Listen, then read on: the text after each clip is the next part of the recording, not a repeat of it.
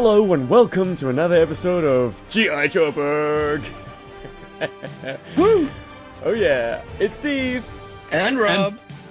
And Paul. And, and Paul. and Cujo on the West Coast. By the end of this conversation, you're going to feel ways about things. and Goro. And at the outset, guys, if you haven't seen Avengers Endgame, this is the podcast to skip. Yep. Or if you don't care, listen on. But, uh, you know, it's been said enough. Like, everyone's had the opportunity to see it by now, hopefully, hopefully, if you've uh, had, had a gap. Uh, and it's time we sunk our teeth into this milestone in pop culture. I must say, like, I loved it but I've had enough opportunity to like kind of cool off from it. It still mm. has enormous impact if I if I think about the way it affected me, but you know, right now I'm pretty laissez-faire about it. It's not like mm. you know, it's not like my world, world world revolves around it. And maybe that's that's a good thing, but we'll get into that. Um, opening remarks, gents. Uh, what's new on anyone's minds? The floor is yours. Okay, well let me let me shoot off this quickly. Um, okay, well also if if it's okay, um, how many people on this channel uh, on on our podcast watch Game of Thrones? I think Rob does, hey? Um, I kind of do, uh, but I haven't really this season yet. But I have heard all of the uh, the ups and downs. So you've actually heard everything. So you've essentially had it spoiled for you, right?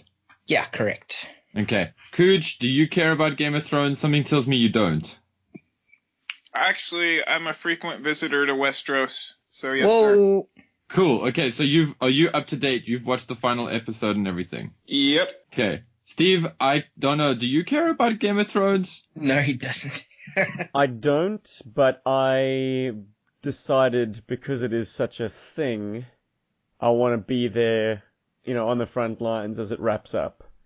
And okay, cool. Yeah, I must say, you know, like if I was a diehard fan, I'd probably be pretty disappointed. Okay, cool. No, that's interesting. No, because the reason I'm I'm just putting this out there, and also for our listeners, I may make some comparisons to Game of Thrones while we talk about Avengers.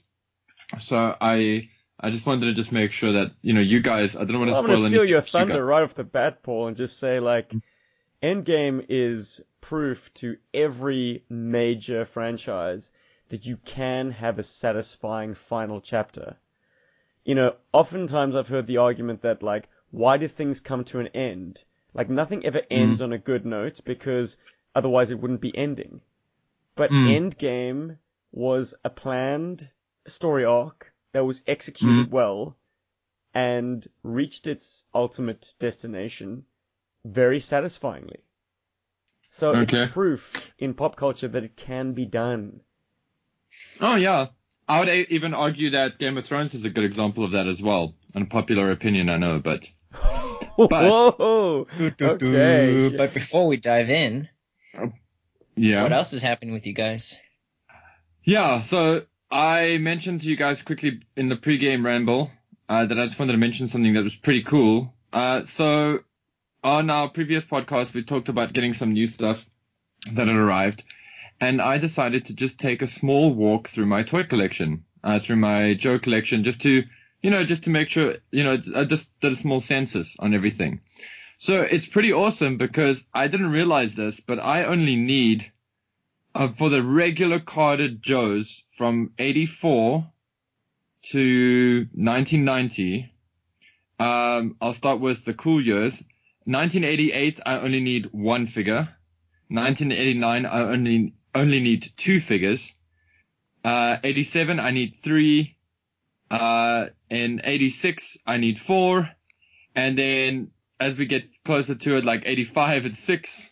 And 84, it's like a whole bunch. and 83, it's like everybody. Um, but that was like really, really awesome for me because I'm like, I can't believe how close I am to finishing some of these waves. Now, I'm sure you guys can relate to this, but, um, you know, when you buy a G.I. Joe and you see all those little pictures of the guys at the back, and uh, as a kid, I always used to imagine what would it be like to have all of those Joes that are on the back of the card. Well, I'm starting to get close to that realization now. and it's pretty amazing. I gotta say, I'm like, it's a really exciting thought. I don't know if you guys share that sentiment at all. You're in Rob- the collecting end game.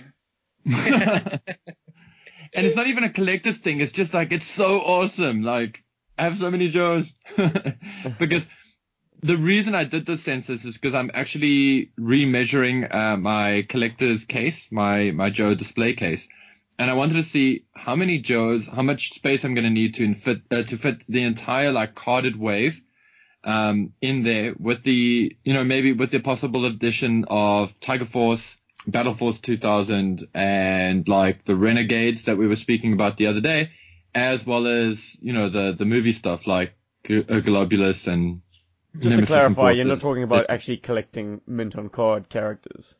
No, no, no, no, no.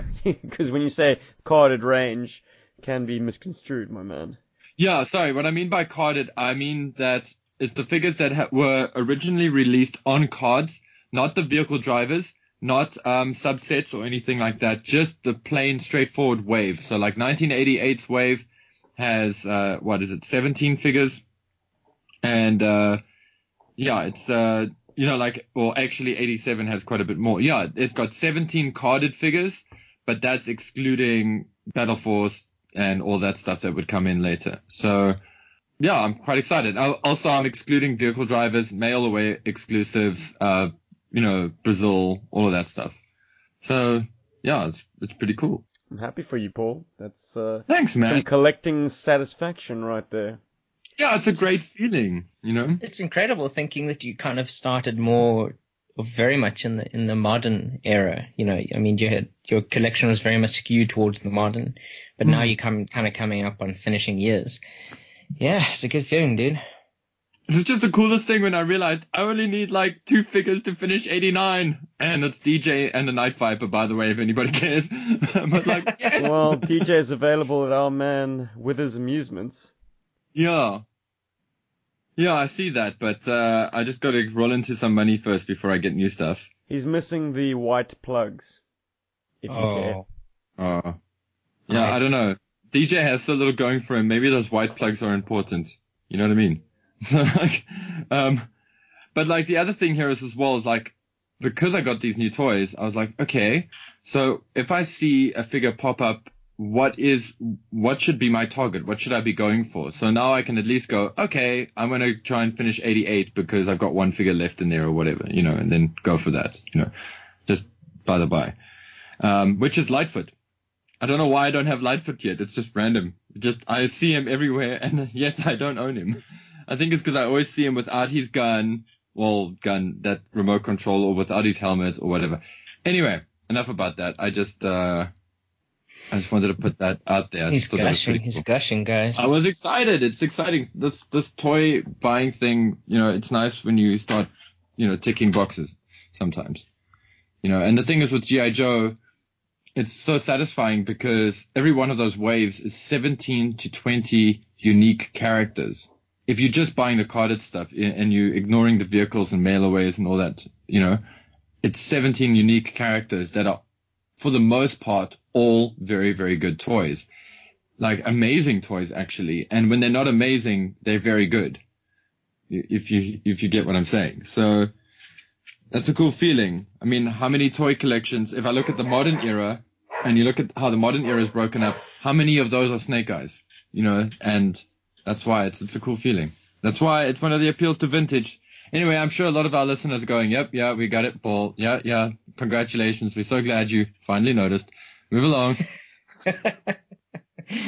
Cujo, what are you up to? What were you up to this weekend? Guys, I'm in a pretty serene state of mind. It, it's a good feeling. Um, I think uh, this last weekend uh, I covered Comic Con Revolution. That's in Ontario, California. Um, I'll mention a few people I chatted up. Uh, I did cross paths with Jamie Sullivan again. Um, cheers. You know, we have an easy rapport together. The guy was in radio, I think, in college. Uh, it's always a pleasure to chat him up. I think I'm going to drop that podcast in the near future. I also chatted with uh, Gregg Berger, who is uh, Firefly from the Sunbow series.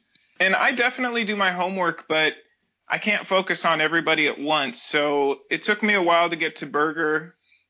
He was awesome. I like after that interview, I, w- I was nervous the whole day because I don't know, my mojo felt off recently, but that chat was something else. Uh, and it just kind of, it reminded me and, and something I'll remind you guys listening that, uh, look, I, I'm here to verify that G.I. Joe is the, the smartest franchise. It's the best franchise. Uh, I, I know, I know. There's other opinions, but I'm telling you from top to bottom creator, people involved, everybody I've talked to in GI Joe is sharp as a whip. It's it's it's just cool. It's just cool. Uh, feel validated is what I'm saying. Um, let's see. Aside from that, I guess there's some Endgame on my mind. Uh, I'll, I'll talk a little bit of more con- conventions. Uh, Joe Fest. That's a month away. Uh, if you can get there, do it. Just because it's going to be a bunch of cool cats. I think I'm in the backup hotel if you're staying in the backup hotel, let's make sure we chat. Yeah, that's all I got. Uh, podcast dropping. Uh, check the hashtag Road to Joe Fest. And I think more close to me, like on June 9th, the weekend of June 9th, if you're in SoCal, find your way to Pasadena. Uh, the GI Joe toy show, or I, I'm I'm not looking at it, but yeah, check that out. Um, that's all I got pregame. Nice one, nice one. Well, Steve and I um, actually just um, wrapped up at least some of the filming of uh, Blazing Sand Part 5 this past weekend. Um, and that was a fun experience. I think it, it generally went down quite well. what do you think, Steve? Well, yes. I think uh, no major issues befell us. We managed to get exactly what we'd set out to get done, which is wonderful we weren't interrupted by uh, the nature reserve's closing hours or uh, nudists.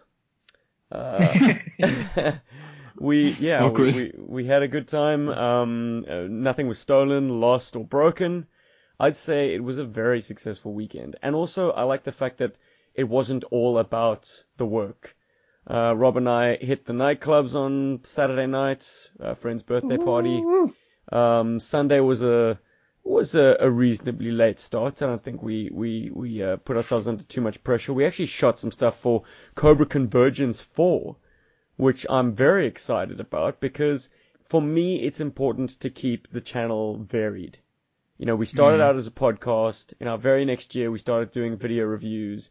Out of the video reviews, morphed the idea of uh, doing action sequences, which morphed into the webisodes. Then we started, uh, you know, creating live streams. Uh, we did the Road to JoeCon, which mm, we took on a more of a documentary style. All the while, we've kept the podcast going. So, like, we are now doing something slightly different again for uh, Cobra Convergence, which, yeah, man, I, I, I can't contain my excitement. July can't come around soon enough. It's a coming, son. It's a coming. Yep.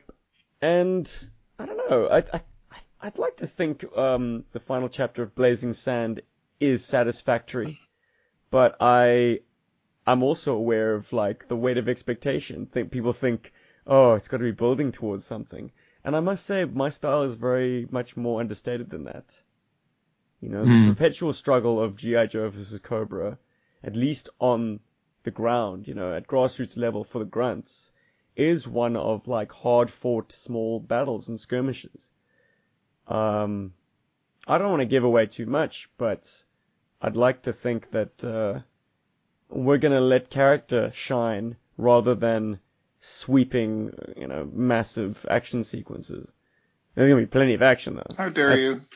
Well, yeah, as I said, I don't want to give away too much, but I mean, I just plan. You know, there, there are people who are saying like, "Oh man, are they gonna scuttle the flag?" Actually, you're one of them, Cujo. You're like, "Oh, we want to see the flag sink to the bottom of the ocean." I'm like, you can do that with your flag. Thank you very much. dude, there's a lot of. Besides, my flag is unsinkable, dude. That polystyrene is is super buoyant. There's a lot of evils in the Resident Evil franchise, uh, the movie franchise, but if if you had the flag like stuck in a sand dune, that'd be pretty damn compelling. Hmm. Yeah, that's one thing. Um, the Resident Evil films, in my opinion, don't really fail at is their cinematography. Like, Well, let's not let's not go off on a tangent. Let's keep it. I'm just saying. We've gone into, off onto several tangents, Cujo. So, uh, Cheers. Mm, so I mean, there's it's not, it's not a bad one to crib from. I mean, it's not like we're taking storytelling tips from you know Paul W S Anderson at the moment or whoever writes these Well, films. I, I feel like, I mean, I, I could be wrong, but I feel like at least helmed by Steven and Rob and whatever you guys are crafting. The the third chapter was kind of like a big blowout with the flag. The fourth almost felt like mostly a CIS or something. You know, like Navy brass and stuff like that, making decisions. Mm. So I mean, each chapter is kind of varied. Well, it, it, it occurs to me that uh, Keel-Haul has never gotten much chance to shine because he's just the flag guy, you know? Mm. Unless you're uh, making the flag somewhat of the star of the show, uh, Keel-Haul, he's just a, you know, a guy with brass on his shoulders. So yes, it, it, you're absolutely right, Cooge. Uh, Part 4 definitely is like, essentially an extended dialogue between Hawk and Flag. With a few little speed humps in the way, like Hawk getting assassinated, but oh, it's actually Zartan. Um, anyways, you know, you know, we, we try and keep it interesting. Yeah, and there's Well- a few cheeky things here and there. Yeah, well, I mean, from what I know, because uh, I haven't seen any of the footage you guys have shot, obviously, or yet. Well, we're, we're not done yet. Um, we still got a few things to shoot, but um, I'm pretty excited for the end result when it eventually gets out. Rob, we've managed to shoot two scenes so far. It's uh, it's uh, it's definitely work in progress, man. What's beautiful about it is it isn't full time employment. It's something we do on the side, and I've made it my mission to not let it become all consuming to the point where it actually stops being fun. You know, Mm. it's it's very intimidating thinking like, oh, we got a lot of shots to get through. So if you load your time so much so that like you're overwhelmed by it and you're like grouchy about it, then I think then I think it's time to pack it in. I think it's overstayed its welcome. So in the interests of longevity of this kind of project of you know fan made toy films, yeah, Rob and I are going to take a rather languid approach. Absolutely. The fun way around. Mm. No, we had plenty of good grub. Sorry, I was telling the story of the weekend. Yeah, in Yes. amongst uh, the the shooting, there was uh, good food, good loggers, good times. Absolutely. It was a uniquely fun experience, I think. I bet everybody's wondering what we think or what we thought of Endgame. Like, did we enjoy it? Did we think it was a big waste of time? Uh, are we trying to get as many toys to recreate it in our bedrooms, living rooms, etc.? Uh, are we hoping that Marvel just burns the house of M down so that you know real movies can come out? What what is what is GI Joe Berg's opinion on on Endgame? Yeah, I'm I'm, I'm wondering, um, what is your guys' like general impressions of the movie? Um, it sounds like Steven has very good impressions of it. Um, Paul, it sounds like you might not, based on No, your. I dug it. No, no, your I dug it. yeah, yeah, I'm just being- I before uh, all I want to say is, dude, is like Game of Thrones ended and it ended well, and if people don't like it, tough because I don't know what they were expecting it to be. Seriously. Okay, that's that, that, Yeah. that that's your angle there. For myself, um, yeah, I think End Endgame was definitely worth it. Um, you know, they may not have actively been building up to this point over ten years. I mean, Mm. obviously they, they knew they wanted to use Thanos, they wanted to use the Infinity Gauntlet. You know, I mean, they've been inserting the stones into all of those, into all of the movies since you know since the first ones. But it, it really does bring it all together in this final film, and it really does feel like the end of, of, of a decade long journey. Um, and yeah, I gotta say, you know, personally, I really, really enjoyed it. Um, I cried quite a bit. Aw, yeah. Very emotional. Well, that's cool, man. that's Like, that's one conscious decision I made. I was like, I'm not gonna let the punk from Weird Science make me cry. Of course, I'm talking about Robert Downey Jr. But um, I don't know. It. I know we're not talking about like uh, thematic conversations yet. We're probably gonna go character first, but I felt like it was a little labored at the at down the stretch. Um, but I think, like Paul, it does dovetail with Game of Thrones and just the way stories are being told, but I think Mhm. we'll get there. I mean, what do you think, Steven? Is it the characters for you that stand out? I think the fact that uh, they managed to build successful narrative arcs around the primary characters and pay them off. You know, it Mm. is very much a a satisfying uh, ride into the sunset for the initial pillars of the the MCU. I mean, the ultimate sacrifice coming from Iron Man himself, which was beautiful and poignant and fitting and beautifully paid off because his he had that messiah complex about you know he has the power to be the savior of the human race. That responsibility weighs so heavy on him. He finally fulfills his destiny and the woman he loves gives him the permission to rest. Tells him that she's going to be okay. They're all going to be okay. You can rest now. And that's so perfectly put. I mean, it's a masterstroke in in screenwriting, in character development, and payoff. Um, it it really is all about the characters to me, and and and so I can forgive any minor uh stumbles that the movie might have had. I mean, you know, you're dealing with a, a huge cast again, so there will always be some clunkiness. But man, did it just deliver? Just like there's not a shadow of doubt in my mind that, that this is the textbook example of how to execute a well, I mean, it it remains to be seen whether anything like this can ever be achieved again in the history of cinema. But they did it.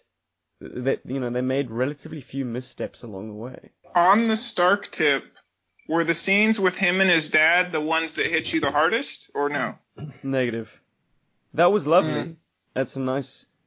I mean, look, the fact that they managed to not only pay off the main guys, but also bring in the extended cast for, hell, even just cameos. I mean, was it was her name Téa Leoni? No, what's her name? Um, Marisa Tomei. Marisa Tomei is in this film. She doesn't have a line. Just Aunt May is there. You know, like Yeah, she the is. extended cast all get name checked or nods or cameos. Um, Howard Stark being there and just giving Tony a moment before he fulfills his ultimate destiny in this titanic struggle to just have a few heartfelt words with his dad. Christ, that was just, you know, he always, he always car- carried the burden of never having gotten the opportunity to say goodbye. Having lost his parents somewhat tragically at the hands of the Winter Soldier, you know, it's something that certainly it, it propels him in, in Civil War.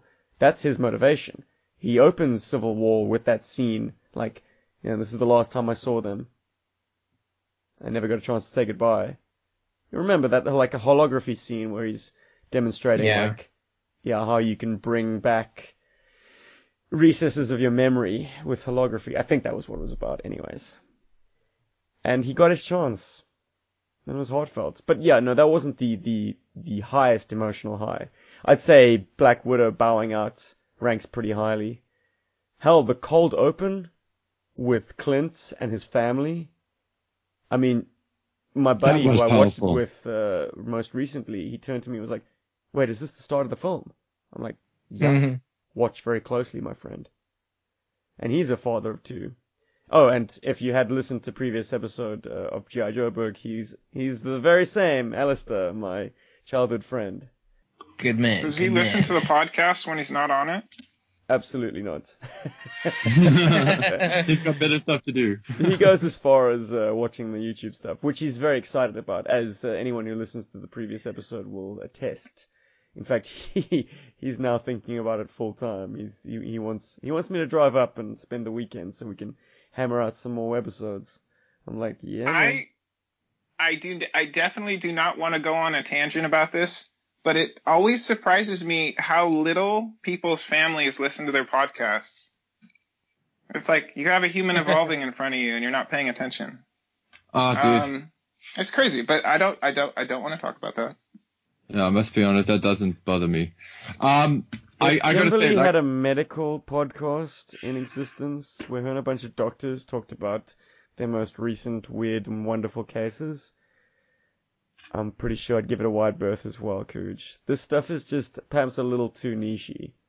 I Yeah. am such a fan of the fact that you can type G.I. Joe into your search box on Stitcher or iTunes or Podbean and you'll be hit with at least four or five quality, you know, podcasts out there. I'm not naming names. And then ours. oh, jeez, you had to put the nail Well, on the look, uh, But- I did not mention my Indiegogo, and I don't want to discuss that right now. It would just be another side thing. Uh, but no, uh, HCC did say that our podcast was like can't miss listening. That that I mean, the voices in the room make it bigger than just toys. I'm sure if your your uh, your wife had a had a podcast and the other doctors were like, I don't know, like Chevy Chase and Dan Aykroyd and Spies Like Us, I'd listen.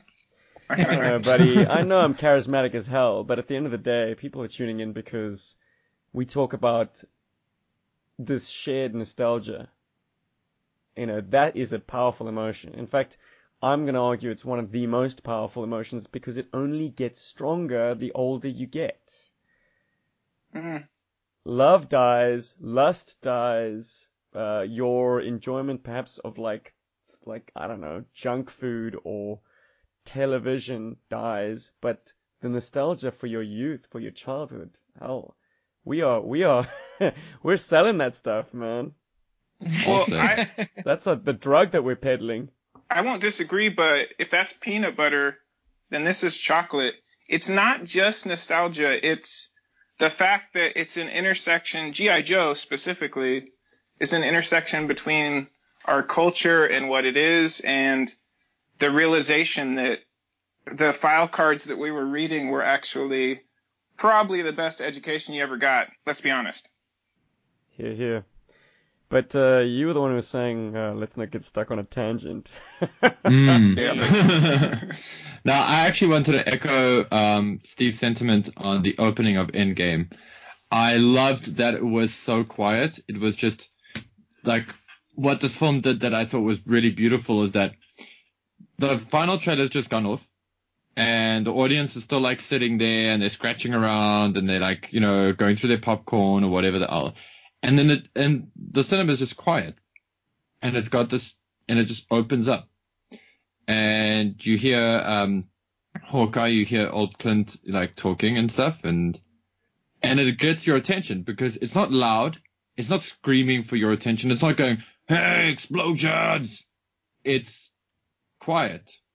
There's no like Marvel flippery. Oh look, this is all the stuff that we built.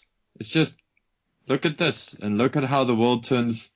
Look at how the world goes into a sharp depression. you know, and I love that because it's just that it's it sets this ball uh, in motion. You know, you're watching the you when you watch the previous one, you know, all of this is happening. We were all shocked as viewers. We were well, when I say we were all, um, the internet went crazy and it, people were like whatever's and there was memes about you know um, this and that and the next thing being dusted. And then there were even quizzes where you could see if you were you know one of the survivors. So it, it made like quite a, a huge impact past um past the screen. It it, it hit us like uh, on a pop culture level or, or on a cultural level. And so now you're getting to actually experience that in canon with the film and i thought that was incredibly smart how they did that and and you're watching people you, you're watching these heroes um going back to their sort of i want to say base instincts because captain america is he's a righteous dude He's like Ferris Bueller. And and he starts counseling people. You know, he creates self-help groups and he and he's helping guys out. Um, Black Widow is without Incidentally, one of those guys Yeah. in that scene was the creator of Thanos. I learned Yes. Easter egg. yeah. Um, uh, there was yeah there was two. There was actually two big guys in there. There's the one writer, and then Yeah. I think it's the producers or something on the film or, or something. Uh, no, That no, it was- was a rice, one of the Russo brothers, I think. Mm. Guy with the curly hair, dark curly hair. Oh, well, peppercorn curly hair. Um, salt and pepper, sorry, that one. Uh, and, uh, was his name Jim Starlin?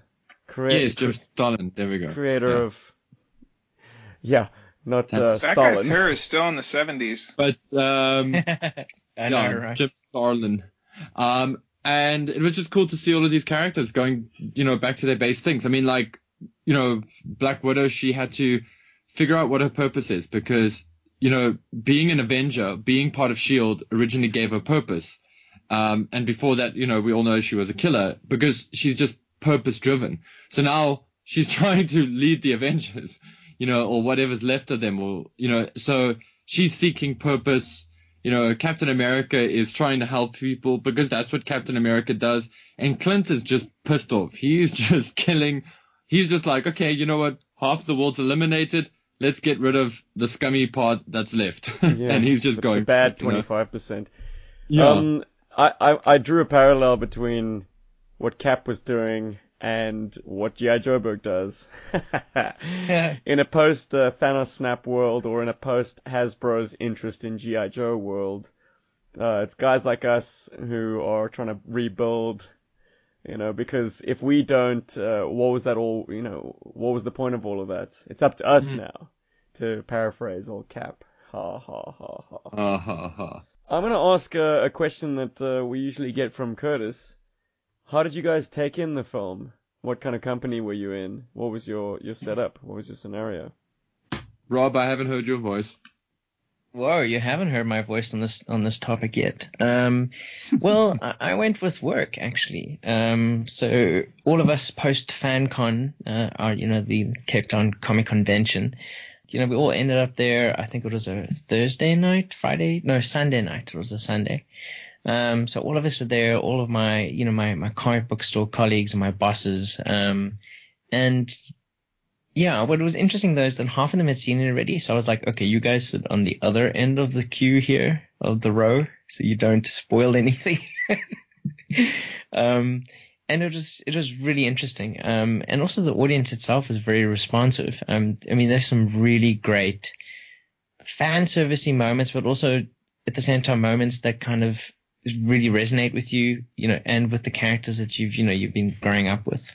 Um, the audience was very responsive to this movie. Um, and definitely all the way through, they're very much reacting, I think, the way that the directors would have wanted them to. I think there was just one scene where some people laughed at something that wasn't actually funny, but offhand right now, I can't remember what, what that was. Oh no, dude, you have to. I'm gonna try and remember. Um, I think it was like a sound or something, and, and people laughed at it instead of just going like, "Oh," you know, it was supposed to be like a sad moment, and people were like, "Shit, I wish I could remember." Whoops. Oh, God yeah, but that's it. typical. People don't pay attention sometimes. So. No, that, Well, that's we'll true. come back to you, Robbie. Yeah, definitely come back to me. I saw it with the wife after uh, having seen Captain Marvel two weeks before that, and in the interleading two weeks, we binged a number of MCU films to kind of just remind ourselves of the the broad story beats, but also like, as you know, if you do the research and rewatch things and things start sticking, the enjoyment is that much more enhanced because Mm-hmm. Easter eggs will land harder. Uh, the filmmaker's intention is that much more apparent, and the sort of the touchstones on various uh, aspects of, of the MCU that perhaps are less celebrated are then held up to the lights. I mean, like, I'm pretty sure a lot of people rewatched uh, Thor: The Dark World after Endgame just because, you know, that there's a, there, there are some payoffs from that film in Endgame. Yeah, and it's a fairly Um, unmemorable film as well, unfortunately. So But hopefully, Endgame makes it more memorable. Uh. Kim is absolutely pumped, man. Like after after Captain Marvel, she was pumped. There was no no denying who the the more enthusiastic member of the relationship was from that point onwards. She was like just full of questions and like so excited. I mean, our discourse over those two weeks was very enjoyable.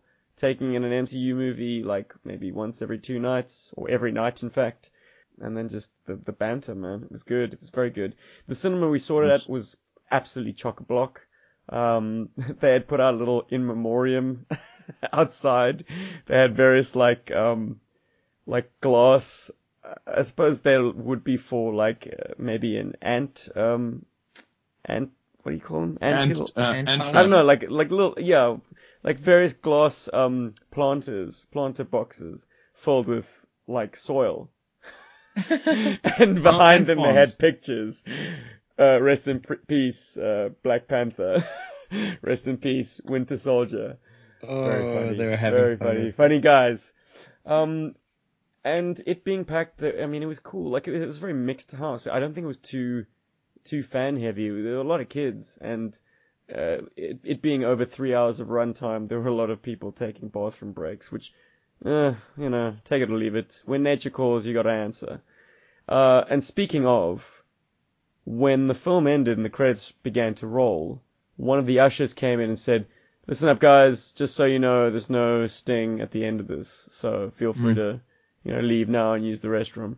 And to my chagrin, Kim and I both answered the call of nature and we left. Oof. We then missed the non-sting. But I would have wanted to have experienced it. It just as as part of the intended cinematic experience of Endgame, I would would have wanted to have heard it at that point. Uh, Mm. if you don't know what I'm referring to, I'm referring to the hammer on anvil sound effect, which I would have Mm. immediately known was a, a callback to the time in the cave, you know, in Iron Man, hammering out his first suit of armor. Um, what that means, it's open to interpretation. I don't think it is intended to mean anything more than like, you know, a final salute to the character, the actor, the franchise that started it all. Let me build on that momentum. Please. Um, did you tell him that the, that that Usher was later found beaten in an alley? No, I'm st- I'm joking. Um, no, uh, I went with my lady probably because of my lady, and it's funny that you should mention that because it's it's something to behold to see, um, like people gravitate towards a certain medium when they weren't there before, or like a genre. Like if you'd have told me back when I was reading Dark Horse Star Wars comics that ladies would be asking me more questions about them now than anybody back then. I, I don't know, man. But um, no, she saw Captain Marvel. I didn't. It's kind of annoying that the coolest special effect comes off of one of the you know most notorious characters. But uh, Explain that? What? well, the the kind of the effects that come off of Captain Marvel when she's doing her thing. Um, like the rainbow stuff, you know. Oh yeah. But uh, no, we uh, we saw this relatively empty. I didn't I didn't go straight away. I gave it like a week or two. About you, Paul? I I was invited to the premiere. Um, to Whoa. the yeah, I was invited to the premiere to go and check it out, and they, they it was cute. There was like a whole voucher coupon thing that they were gonna give us. You would get like a Funko Pop or and a keyring and a whole bunch of stuff. And I was actually quite keen for it, but I was uh, really really heavily busy with some work that I was doing for this one company. Incidentally, the company that had actually arranged the premiere tickets for us if we wanted them. So I had to decline. And then um, I just went to go watch it on the Sunday because I think the premiere was it was on a Thursday night for us, Wednesday or Thursday night. It was the it was like the big press thingy. It was the whole spiel. And then um, I went to go watch it on that Sunday, and I went to go watch it by myself because um, Marika is not into anything. So I went to go and watch it by myself, which I was quite happy about because I generally these days do find that I enjoy watching movies either with people that are in the know or just by myself. I don't really want to go with muggles, as horrible as that is to say. Um, so yeah, and I snuck in a, a one liter Coke and you know, and I enjoyed myself. It was, it was really good. I didn't need any bathroom breaks. You I was serious? Like once you're done drinking it, you r- replace the liquid. No, no, dude, I was good, man. Like, I don't know. I just, I just uh, employed some of my kung fu zen training, and I just, you know, held it and Yeah, just you watched know that's the how you get bladder infections, bro. Yeah, I know, but I, I didn't have to hold anything. I really didn't need the loo for three hours. I've worked in retail. PSA. You get used to it. Like, you, I wouldn't say you get used to it. It's just I've worked in retail. It's just my my my body is has evolved to only need to go to the loo when I'm not doing anything important, or when I have to do something really, really, really important. It wants to go to the loo. You know, that's just how it is. Uh, deadline, gonna go to the loo every like three minutes. It's really annoying.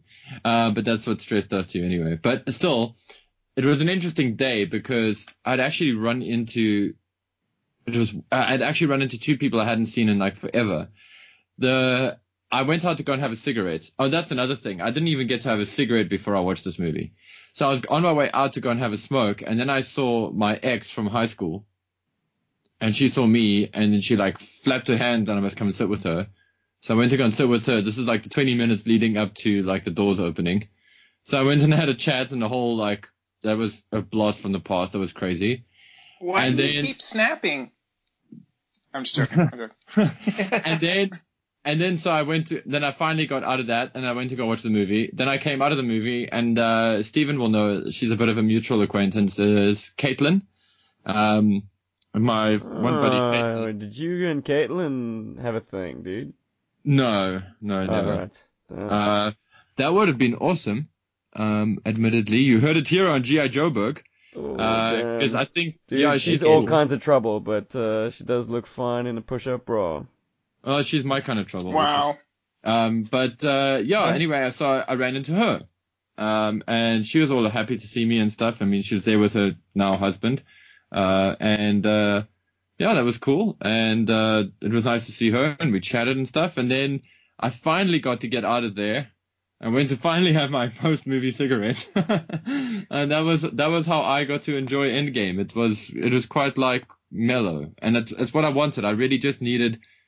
I needed a cool film. It was so satisfying to walk out of that film and be like, thank God that was so cool. I really enjoyed that. Like, that was awesome. And, um, and to echo what Steven was saying, like, you know, he marathoned, well, you and Kim marathoned some, uh, some select Marvel films building up to, to Endgame.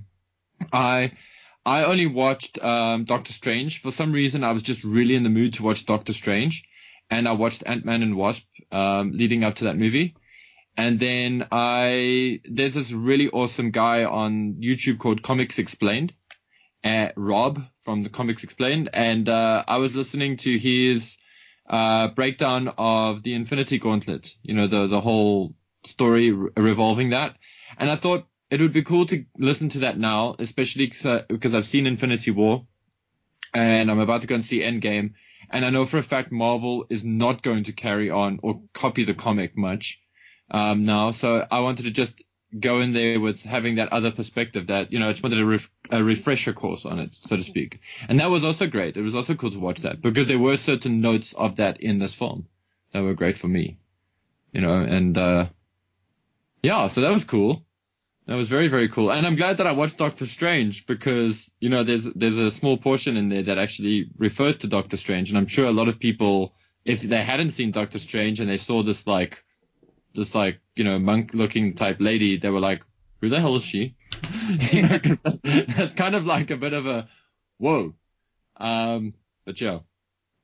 Uh, how did you guys feel about characters like Thor? Like, okay, how did you feel about the characters, like how they, they got to where they were? Like, d- how did you feel about Fat Thor? Okay, we're calling him Fat Thor, but uh, Dad, Dad, Dad Bod Thor, Dad, Dad Bod Thor. Let's call him Dad Bod Thor. How did you guys feel about that? How did you feel about Clint's uh, stint as Ronin?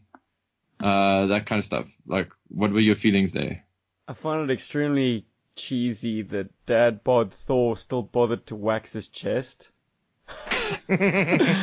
like that looked fake as hell, man. It's like this plasticine bod. And I'm sure there are plenty of heavy guys out there who don't have a single hair on their chest. But I would then enter into argument that they wouldn't have quite as lustrous a beard on their face. Mhm. You know. Mm. you can't be conditionally hairy. so yeah, no, it's, it's, it's, it's amusing to me that like they didn't go the whole hog and kind of like, yeah, it's, it's just weird. It was weird. But as far as a character trope is concerned, wonderful. I mean, there was Mhm. there was a perceptible like like like like communal like sigh from all the females around me, and and I saw it in Australia. Okay, Hemsworth is somewhat of a you know he's an expert. Oh. God. He's a he's he's he's he's Mister you know do no wrong. Same thing with uh, Hugh Jackman. Um, and so to see him in that light, it's very amusing, very subversive. But yeah, I think, oh man, it might have been Kim or it might have been someone else in attendance. They were just like, "Oh, Chris, Oh no, Chris. There's that kind of sense. Like, oh no. How did you how did you say yes to that? But uh, yes, what a yeah. guy, what a joker. He's uh, I- he's become more and more charismatic, I think. Well, we've seen we're seeing more and more of his character now that he's Yeah. no longer just saddled with, you know, doe-eyed hunky boy. Yeah, I, I, I gotta say, I thought it was really cool that they took a risk uh, and and did that because, like, you know, there are a lot of comic book fans who are not buff. You know what I mean? They're not they're not guys. They're not exercise guys. They're not buff guys.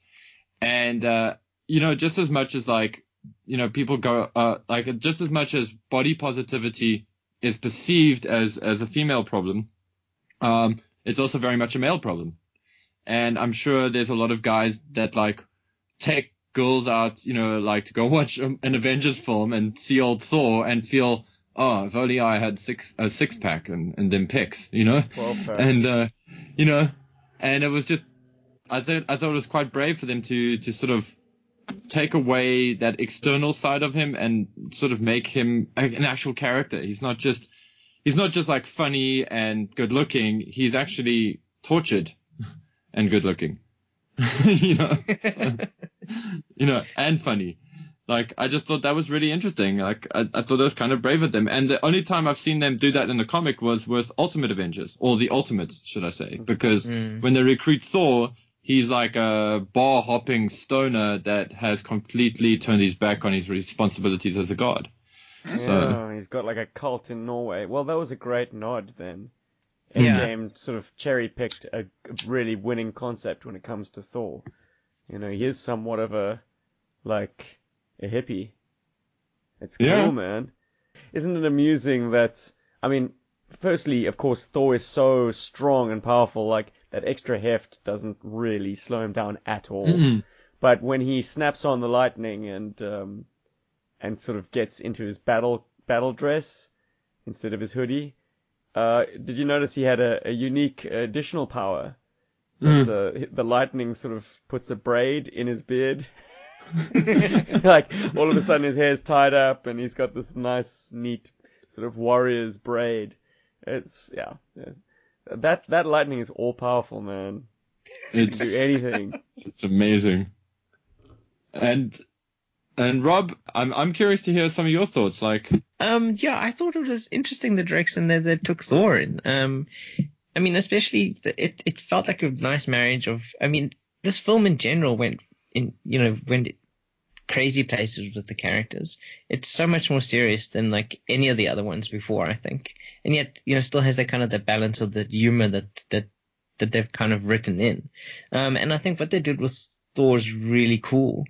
Um, you know, he, he we discovered this funny version of him in Ragnarok, and that kind of carried over, you know, a little bit into Infinity War. But there's also that huge struggle of, you know, the ramifications of um of Ragnarok for him in in Infinity War, and now like the like you know, well, what does he do after he fails to kill Thanos before he can achieve his goals? Um, and how that affects all these characters differently. And yeah, Thor he has one of the more satisfying story arcs, I think, in this movie. You know, he kind of gets to like, Hey, he doesn't get uh, old or die.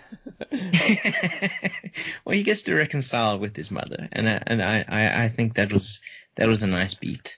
Um, yes, Dark World is probably one of the more forgettable films in the in the franchise, but I think now in retrospect, it's very smart marketing. It's also smart storytelling. It makes that movie more interesting. makes it more relevant, kind of- definitely. yeah, more relevant, and and you can go back and watch it knowing where Thor goes to, and you know like how, what the impact of him losing his mother will do to him. Um, yeah. And that that's really cool that they and that they tied in so much into this movie. Um, and yeah, I think as Stephen was saying earlier, you do get to see everybody, like literally everyone. Um, and one of the other cool things about it was that you got to finally see Jarvis, who was Mm. only ever seen in the TV series, but you actually got to see him in the movie. And right at the end as well, you get to see the kid from Iron Man 3. He's one of, you know, he's, he's, he's at the end there at the funeral. And I thought Yeah. that was a really nice touch. They kind of, they really delved deeply into 10 years worth of movies and they reconnected everything, or at least as much as they felt was necessary to kind Thanks of. for that, know, Rob. I was reconnect. wondering who that kid was. Tim and oh. I Oh. couldn't figure it out. Alistair was also scratching his head. We didn't rewatch Iron Man 3, so. He Bravo, grumpy. bravo. And he also, that kid's put on some years. Yeah, He's a dude. gawky teenager now. Well, five, Yeah. five, you know, I mean, probably at least five years. That's probably why they made it five years later, not five months, so that you know, like he'd have appropriately grown up. One of the characters that changed quite a bit in this was Professor Hulk. Um, you know, and I I remember reading some criticism about, you know, like a lot of guys were like, oh no, you know, they don't dig this and they don't like that and oh, you know, they think it's stupid. He should have just like done this. And I'm like sitting there going, the whole purpose of Professor Hulk is like self-acceptance. It's like he's finally accepted who he is. You know, if he wants to be a big, smart green guy and that's where he feels comfortable, that's awesome. That's actually, that's like a big thing. Like a lot of us struggle to do that as people. And I thought that was a really good, uh, sort of thing to put in that film as well. Because like it also gives the Hulk more relevance. It makes you look back. In fact, they did it in the film. Uh, Mm. he even like sort of like face palms when he sees himself. He's like, oh, smash, you know? And I love that because there's a lot of people out there, um, and in fact, maybe some of us even, who pretend to be the way that we need to be in order to survive in the world. But for us to actually be who we really are, and this is not some kind of like, uh, slanted like transgenderism or anything like that. That's not what I'm getting at. I'm just getting at Oh, purely at God. No, I know, but I'm getting a, at, at, uh, let's take it from a geek point of view. A lot of us grew up as geeks. We still are geeks today, but you know, until Marvel's films started doing well, it wasn't cool to be us. You know, people, you know, the the cool kids in your school might think your comics were cool, but if they anybody ever saw them um, looking at them, they'd be ripping you off about them or throwing them around or something stupid. And so a lot of us have had to adapt to be kind of like, okay, I'm a geek, I dig geeky stuff, but uh, the people around me want to talk about rugby and sports and shit like that. Um, you know, and these are like my work colleagues or whatever. So it was cool to see Hulk not having to be who he has to be at work. He could actually be who he wants to wants to be, who he feels he really is. And so that was quite a smart move from the directing. Maybe I'm reading into it too much, but I I don't think so. It, it feels like it feels pretty deliberate. But uh, I don't know if you guys have any thoughts on that. If you think maybe I'm crazy, but uh, that was just something I observed. Well, it's a direction they haven't had a chance to take the Hulk in before, you know. Um, and, and, and it is, it, it is a precedent in the comic books as well. You know, the kind of marriage of the, of Banner and the Hulk together as one.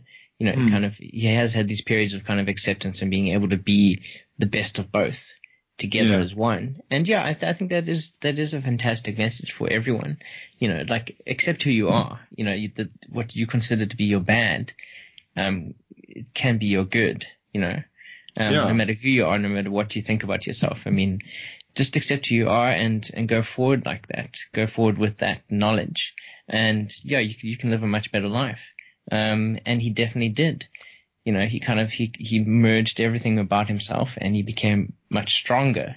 You know, I mean, you know, just not physically. I mean, but I mean, yeah, he, he- Holistically, yeah, yeah. holistically, he became stronger and that made him a better person. Obviously, Ruffalo is a contradiction because he feels very non-threatening. So, no, I, I like that evolution. I, I do like Ruffalo. Um, I probably won't talk too much characters until we get to Thanos. What are you Hmm. thinking, Steven? I think we gotta get to Thanos, bro. Better from, from good. So, uh, Yeah. run with that baton, brother. Well, I don't know, like this the age of information, I'm just gonna leave it right there. Cujo the conspiracy theorist, what am I afraid of? Am I afraid of the New World Order? Nope. Happened in 1945. I'm over it. Am I afraid of chemtrails? Nope. Those are particulate clouds. We need them for society. Am I worried about nuclear war? Nope. It's a it's a movie. Hmm. Am I afraid of Thanos? Yeah. Let's just start with the actor Brolin. Do you guys have anything up front to say about that portrayal? Oh, Yeah, thrashing, badass. dude, thrashing.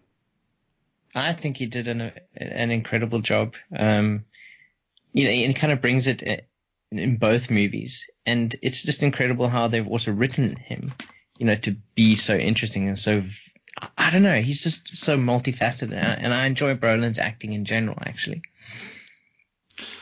Yeah, I was gonna uh, something to add there as well is I can only think of three villains that I've seen little kids want to dress up as. Um, the first one is the Joker.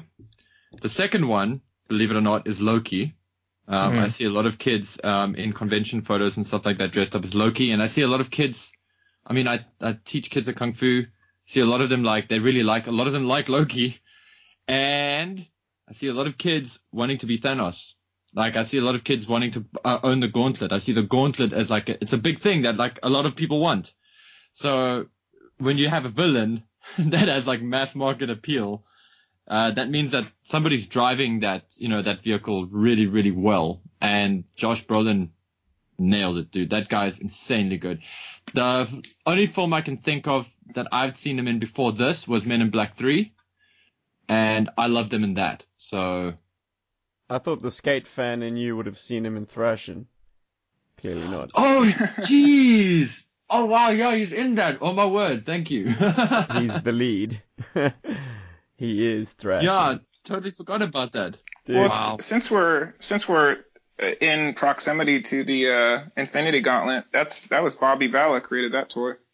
Cheers, brother. Nice. You know, I like when you're kind of like learning about the world, stuff like that, and learning about art and and just that whole. I mean, everybody's on the journey. We're all on it. Just deal with it. Like you start to see similarities within culture, and, and I think that's where I'll start building Thanos. But Mm. wh- whatever I say from here on out, this is like years of research, really. And I'm I'm gonna probably throw it in about 15 minutes. I'll probably leave it casual, and I think Joburg is best at questions, not answers, so I'll leave it there. But it is, it's, it's always serious. I mean, we're talking about the biggest piece of entertainment our world's ever seen over what, 10 years? Or is it more than 10 years? just over. well, now. they celebrated 10 years, yeah, so it's probably just about 11 years, yeah. Okay. Um, we've seen Thanos. We all know Thanos. Uh, we've heard about him. Doesn't matter where you are in the world, you've heard about him. Or yeah, let's call him a him. I'll gender him. Um, but I think uh, how do I want to start this chat? You got three franchises wrapping up. Y- you were going to say something about Game of Thrones, Paul. Were you were you going to go anywhere with that? One thing Game of Thrones does that I've seen echoed, I mean, this is kind of modern storytelling at the moment. Uh, I, I mean, it's always been in storytelling. It's just, it's in the sort of pop culture. It's, it's in our view. We, we are experiencing this kind of, uh, storytelling now on TV shows and in films and things like that. When as previously we were enjoying it through the forms of books, uh, sort of underrated movies and, um, comic books, for example. But we're seeing characters that are villains, okay, that we like, and it's difficult for us to sometimes reconcile that they're still villains. So it's like, as much as we like that character, it's difficult for us to accept that this character is doing a bad thing. A lot of people can't deal with that. uh, it seems it's weird. It's like it's like they actually forget that that that's a villain. But at the end of the day, uh, charisma you know, a lot of villains have a lot of powerful charisma, so they're very good at winning people over. And if you look at like a character, and I'm going to drop it now, like if you look at Daenerys and everybody's like carrying on about Daenerys, for example, and they were so shocked that she did what she did. And it's like, well, she was always going to do that because she's an extremist. You know, she's, she's an extremist personality. She was always going to do that. She did not have the actual psychological tools to counter herself. There's nothing that she had no mentor or no guide that was stronger than her that could lead her down a different path or that could show her a different path. And Tyrion, for example, is a character that tried to do that. And he even admits that he was arrogant enough to think that he could have done that and that he had failed. And the thing is, but yet, you know, she does what she does. And everybody loves Daenerys. People have named their children after her and all that stuff. And then she goes and does what she does. She goes and commits genocide. Okay, essentially. Speaking of getting burned, yeah. Right. And, Um, and Thanos is the same. Thanos is like, you know, he's throughout the Marvel films. Okay, the only difference is in the Marvel films, we've always had this this like sort of foreboding quality to Thanos. It's like he's the bad guy. Let me let me step to the Game of Thrones noise, and I'm gonna throw one more disclaimer now. Um, if you've not seen Endgame, obviously, if you if you're interested in seeing Game of Thrones but you've not caught it yet, just leave this alone. One more, if you don't want to get shook to the core, shut this shit off. I don't blame you. Basically, you got Game of Thrones wrapping up. Winter is coming. Winter is here, right? Uh, climate change, climate shift, however you want to frame it, it's here. Marvel Cinematic Endgame wrapping up. Uh, Star Wars, obviously, Rise of the Skywalkers. That drops December 20th. That's pretty close to winter solstice. I'm going to leave that there. I think I'm going to introduce Thanos. And he's actually been in G.I. Joe, and we'll get there. I, I can mention the Bible and it doesn't mess with me. If it triggers you, so be it. It's one of the best history books. But just if you're talking religion, Thanos is in the Christian Bible. It's in the Torah. It's the Quran. It's in Hindu text. It's Vishnu. It's Quetzalcoatl if you're talking Mayan theology. It's uh, have you seen Thanos' chin? It has stripes on it, doesn't it? His face has stripes on it. I think the promotion mostly for uh, what was it? Not Endgame, but the movie before it was all purple, wasn't it? Yeah, Infinity It's War like, had a uh, lot of purple. The typeset, Yeah. I think, was was purple. Uh, same with Endgame. hmm Well, uh, it's it's worth mentioning the reason like the promotion for Endgame when I saw the Avengers in red and white costumes. Robert, if that's like in the comic book, do they wear red and white in Endgame? In do you mean in the Infinity Gauntlet, the original comic? Indeed, yeah.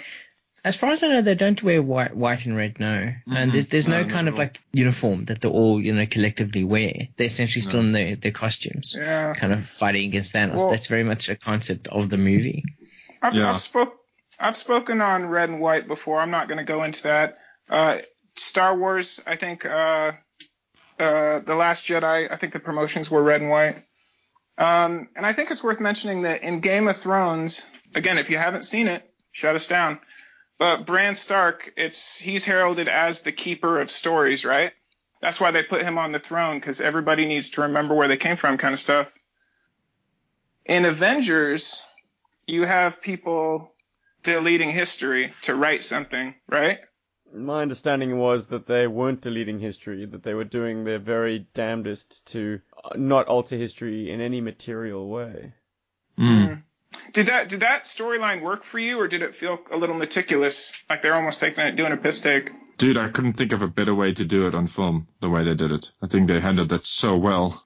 Yeah, a time heist. I mean, this movie had a, it was the sort of the the aftermath movie, the heist movie, and the epic battle movie all rolled into one. Like Uh, they they could have screwed the pooch on that big time, but they really handled it well. Well, they they self-referenced, so they kept themselves from too much wreckage. you mean uh, the fact that they kind of dug themselves out by pointing out that time travel in cinema is always a Yeah. hash? So like, yeah, yeah. yeah, don't don't don't look too closely at the details, everybody, because no one gets it right. Yeah, I think that's no, it's smart of them. Yeah. Thanos has been in a lot of different franchises, guys. Uh, first and foremost, you saw him in Watchmen. Who watches the Watchmen? G.I. Joeberg, baby. Um, yeah, that that tentacle purple thing. Oh, I was gonna ask you guys. Uh, do you guys have any favorite tentacles in pop culture? Just break it off real quick if you got anything. Just to lighten the mood. Sea. Whoa, Pirates of the Caribbean, dude. Bill Nye. Okay. Shit.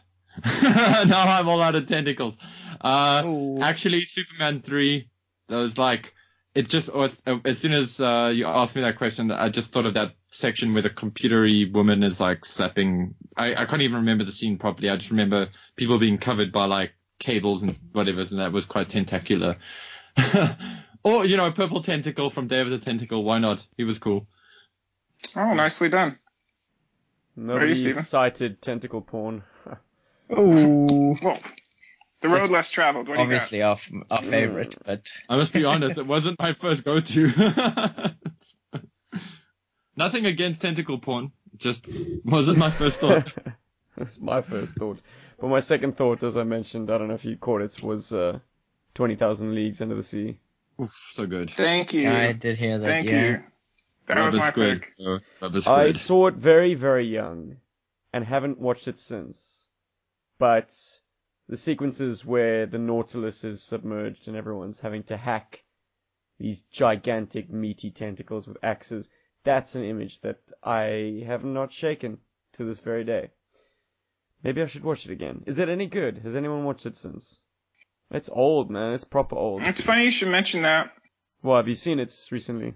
Well, if, if you're if you're rolling with 30 minutes diabolical, our next uh, our next podcast is going to be the uh, the voyage of Captain Nemo and talk about his Mm. arc over the two movies.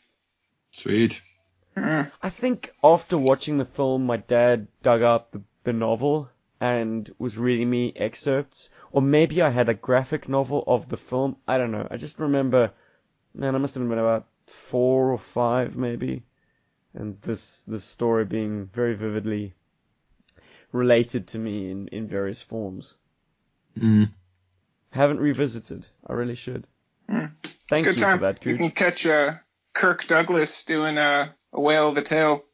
um, okay. Now that I have seen not too long ago, I think yeah, so, someone worked it into their YouTube video, and I was like, "What the hell is this?" Dude, this is uh, bizarre. he's got an animal companion, that seal. Well, he loves animals. He's an activist, isn't he? Let's jump to GI Joe for a second. It's funny. I just talked to Gregg Berger this weekend. Uh, I'm still buzzing from that. But m- the first question I had to ask him was, "Do you know what's in Destro's basement?" And I'm going to reference uh, the episode "Skeletons in the Closet." Do you guys remember that one? Mm-hmm. Oh yeah. Um, I'll get to the writer of that episode in a second. Uh, Firefly did not know what was in Destro's basement, by the way. Um, Yeah, but he had Uh, the best line of any Cobra ever. say it, dude. Say it. Die, fireman! totally. Um, but uh, one one thing I have to jump back in time for a second in the spirit of Endgame.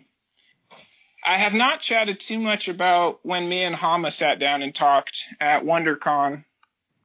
Um, I think I've I've mentioned that uh, you're talking about like 30 years of questions, and I, I got to share uh, the company with of, of uh, Mr. Hama for about two hours one weekend and it did it was not a smooth conversation um i i, I was maybe out of my element uh but i was kind of feeling myself that week and i was asking people you know what makes cobra commander the most dangerous villain in the world you know kind of a litmus question to say what do you fear most um when i asked hama that question he said cobra commander is not the most dangerous villain and i was like what i was like who is and he goes, Destro. And I go, why? And he goes, I don't want to answer that. So getting back to Destro's castle, um, I, we should talk Destro in the near future. I'm actually probably going to cross paths with the voice actor uh, Arthur Burghardt at the uh, Pasadena Joe show, which you should obviously get to. But uh, Wait, wait, wait, Coo- Cooch, jumping back, dude. y- You Mhm. you need to satisfy my curiosity. Um, I know you're not a mind reader, but what was your read on the man when he brushed that question aside? Was it a case of like, fanboy, stop digging. This is just works of fiction. Like this isn't the map to Mhm. the world. Or Yeah. did you feel like he did have an answer, but he wasn't prepared to give it at that stage? no, he Yeah. has an answer. He has an answer. Uh, I think Really? that I mean, uh, you said that it wasn't the most free flowing of conversations, and Yeah. Larry can be kind of prickly at times. You can definitely can be. Your your feeling is that he did have a fuller answer. He wasn't just being dismissive. hmm Well, before I misframe it, I I, I think I'll see Larry in uh in, in uh, Augusta, Georgia, in uh, uh Joe Fest. and I, I I consider him one of the my greatest teachers. Uh, he has my utmost respect, and that that weekend was a gift. I think yes, he thought I was coming fanboy angle. Obviously, he hadn't kind of gotten to know me uh, a little bit. By the end of the conversation, he had a good sense of who I was. But back to the the, the character that ends our world. If you remember that episode, uh, there's that one-eyed tentacle creature uh, in Destro's basement. Um, I think uh, I think it's probably time to bring in the writer, Flint Dille. Does that name ring any bells for you, gentlemen? No, not for yeah, I remember him writing in the, the other episodes offhand. Hmm. Well, he rolls pretty heavy, but I'll start here that they named the character in GI Joe after him, as as it's told by him as a way to lure him to the brand. I think it's kind of interesting. It, it's it's also worth mentioning that he rolls uh, with Frank Miller, and in 300, the character of Dilios, the only Spartan to escape, was named after Fl- Flint Dille. Um, back in the day, he uh, I think he wrote Transformers. He may have wrote the Transformers movie, as well as uh, many GI Joe shows. Um, but uh, yeah, he wrote that episode, and uh, I think at the end of it, Destro goes, "You better pray you never see that thing in my basement." That episode takes place on winter solstice. I'm not I'm not going to get into the model, but I think there's relevance to that. Um, I think Thanos can really only attack at that time. And if you want to if you want to look at his handiwork, uh, just look up I think New York City, late December, when they said that Transformer went off. Yeah, right. I think uh, I'll wrap up with just why do I think that that episode of GI Joe is important. Flint Dille is now. Well, I'll let his his Twitter bio tell you. Isn't it He's- Lady Jaye in a negligee? I mean, Ooh. that that does it for me every time. That pink nighty. Mm-hmm. You know what? That's not a bad call. That's not a bad call. Those those those episodes were fearless, dude. Th- This is Flint Dille's uh, bio. First time I ever wanted to be with a smoker. I mean, like, it's, Lady Jaye looks. She sounds like she had, like goes through about two packs a day, brother. Can you blame her? Well- it's rough being a, A beautiful a military husky woman in the 80s.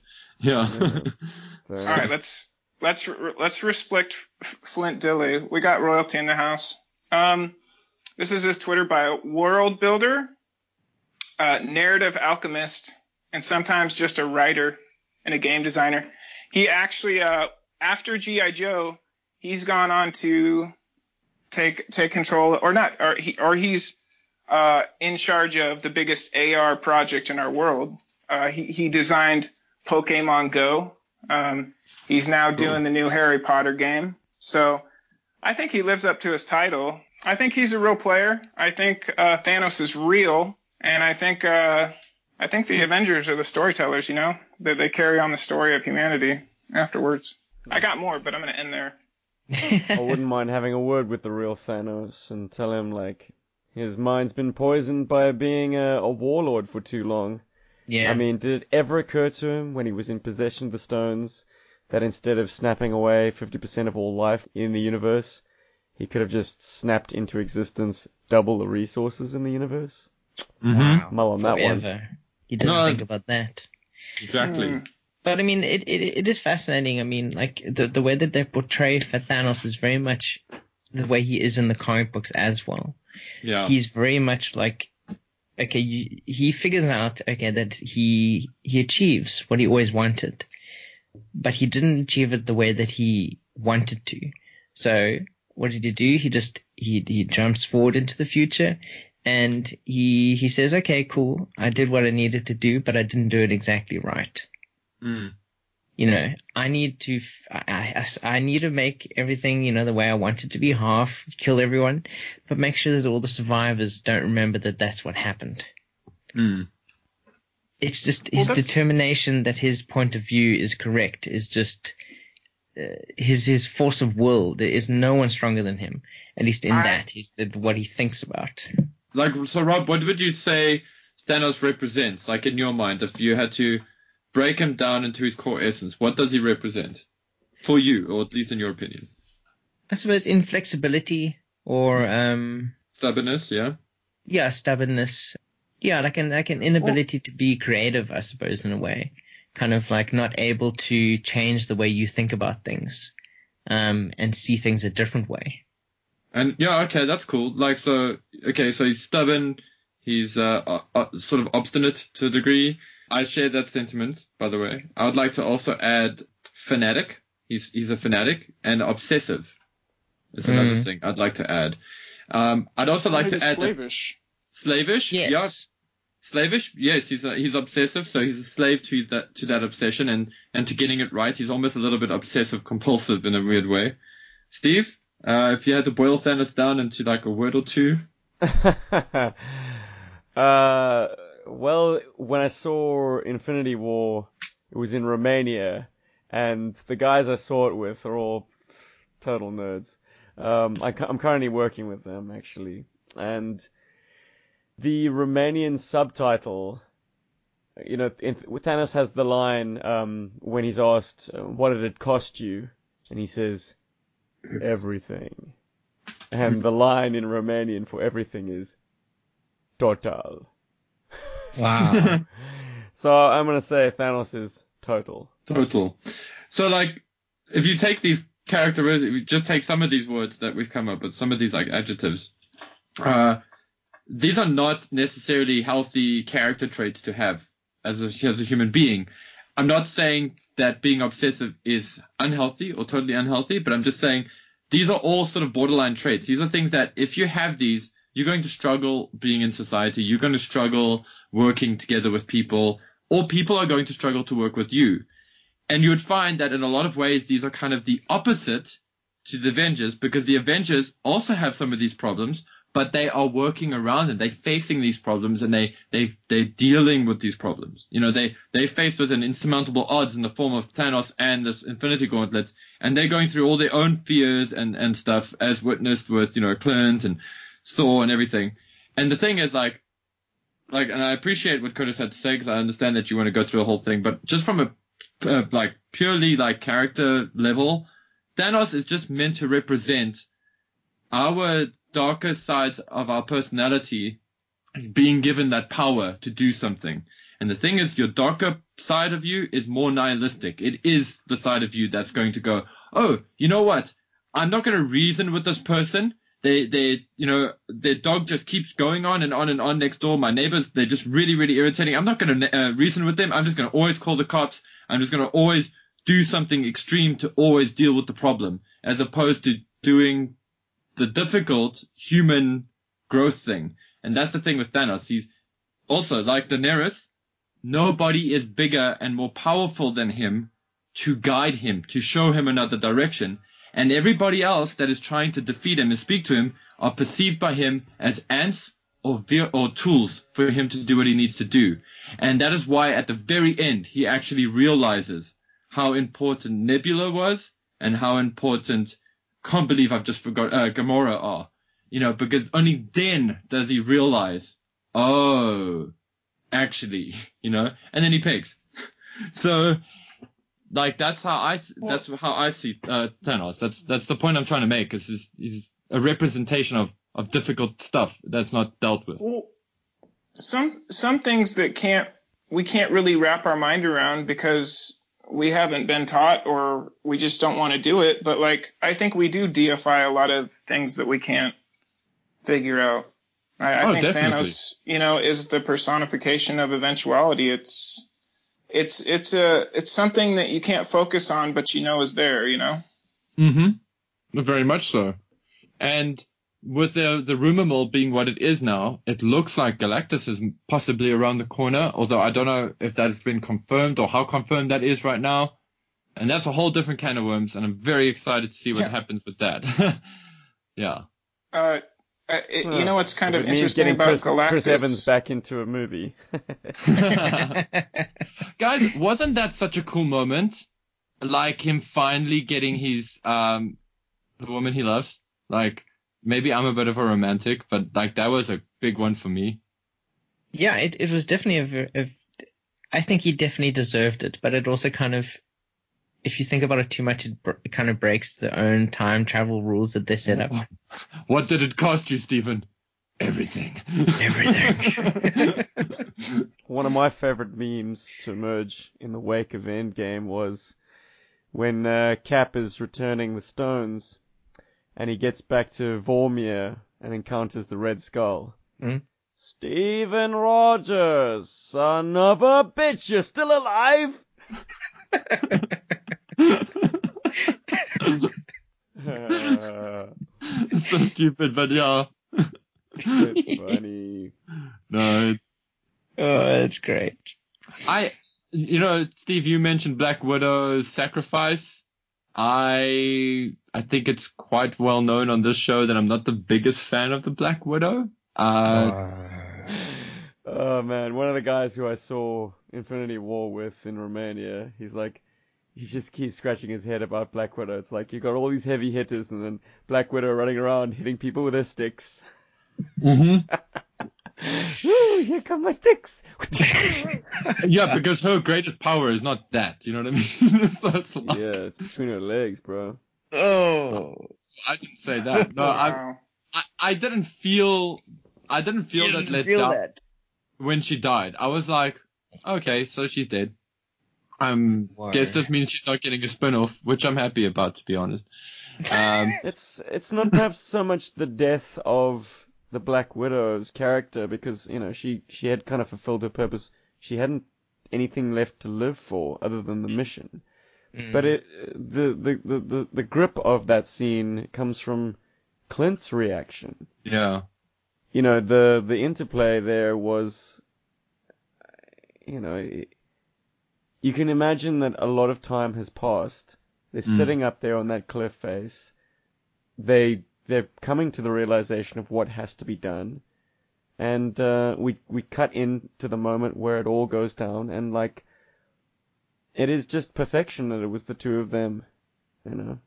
And and as I said, like it's some phenomenal work from Mr. Renner at that point to really sell the grief of his friend. Mm. You know, we've come a long way since Budapest. Mm. Yeah, that was, man. Yeah. I, I, I, I, I disagree with you, man. That that did have enormous emotional weight. no, no, no, because, I'm I not say, saying the loss of Black Widow. It's the For impact everyone that it else. has No, on no, no. Clint. I'm not saying it didn't have emotional weight. I'm saying I did not feel the emotional weight of her death. So, bro, I Yeah. wept like a baby, and so did Alistair. But he called it. Like he he turned to me at that point and he's like, "Can I tell you what my prediction is? She's gonna sacrifice herself because he has a family." And I'm like, "Yeah, well, watch on, my brother." I didn't want to acknowledge either way, but Yeah. you know, he he called it, and I think most audiences would have had that gut response, like, Yeah, if you think Yeah. about it, yes. But Mm. like in the moment, it's just incredible. Like it just flip flops over and over and over again. It's like, Mm. it's him. No, it's her. No, it's him. It's her. It's him. And then you're like, oh shit, it is him.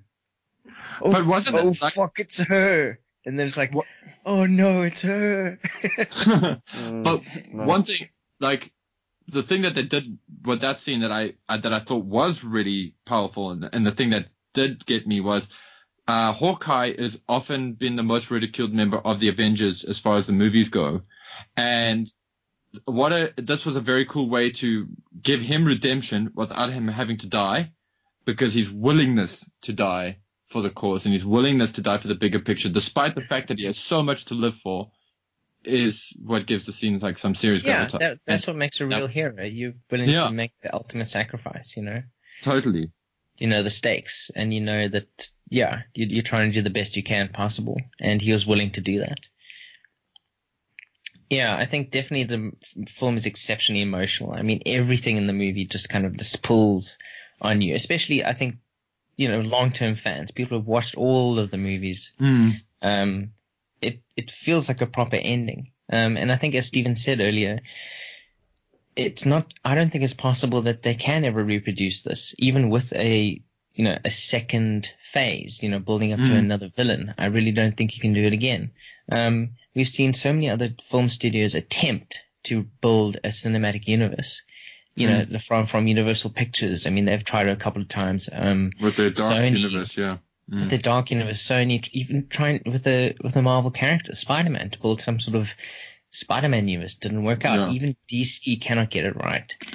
DC cannot get it right. They cannot get it right. Or I mean, Hasbro. Oh or Hasbro God. even. I mean, they haven't even tried it yet. You know, I mean, appa- apparently that's what they're trying, but I mean, they haven't gotten the opportunity to attempt it yet.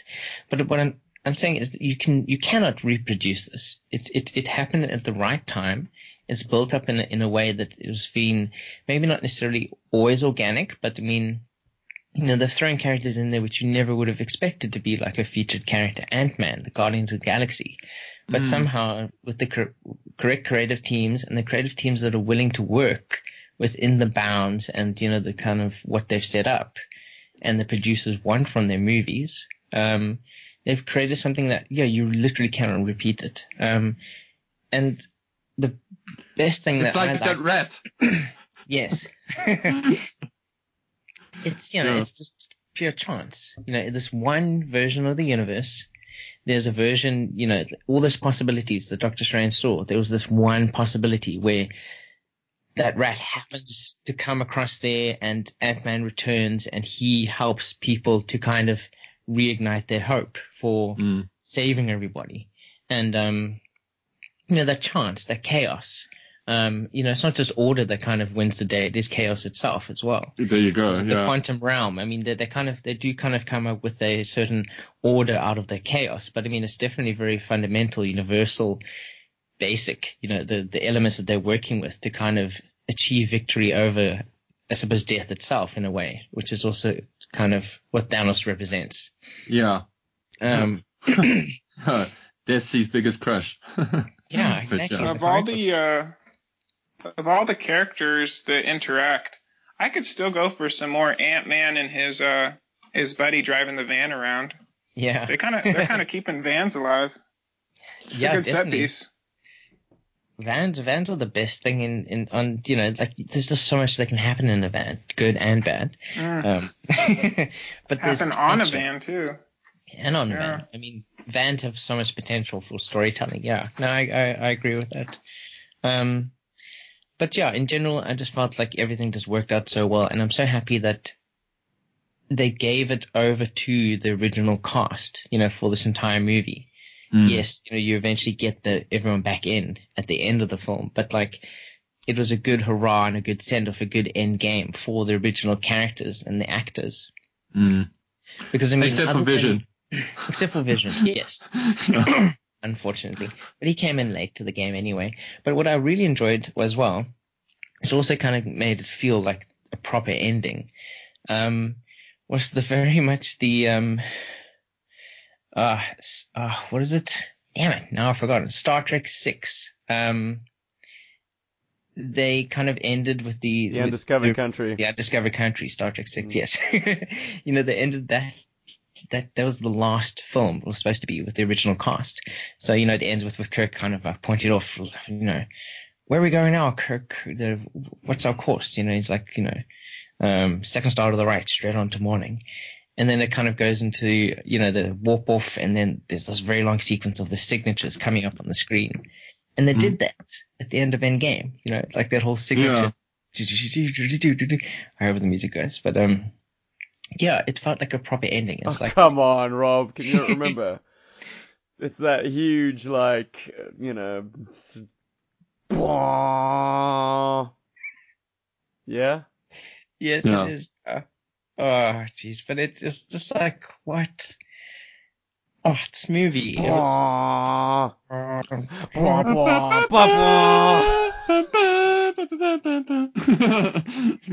that's that's back in the future.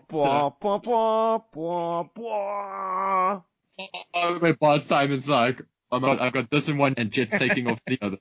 I hate you guys.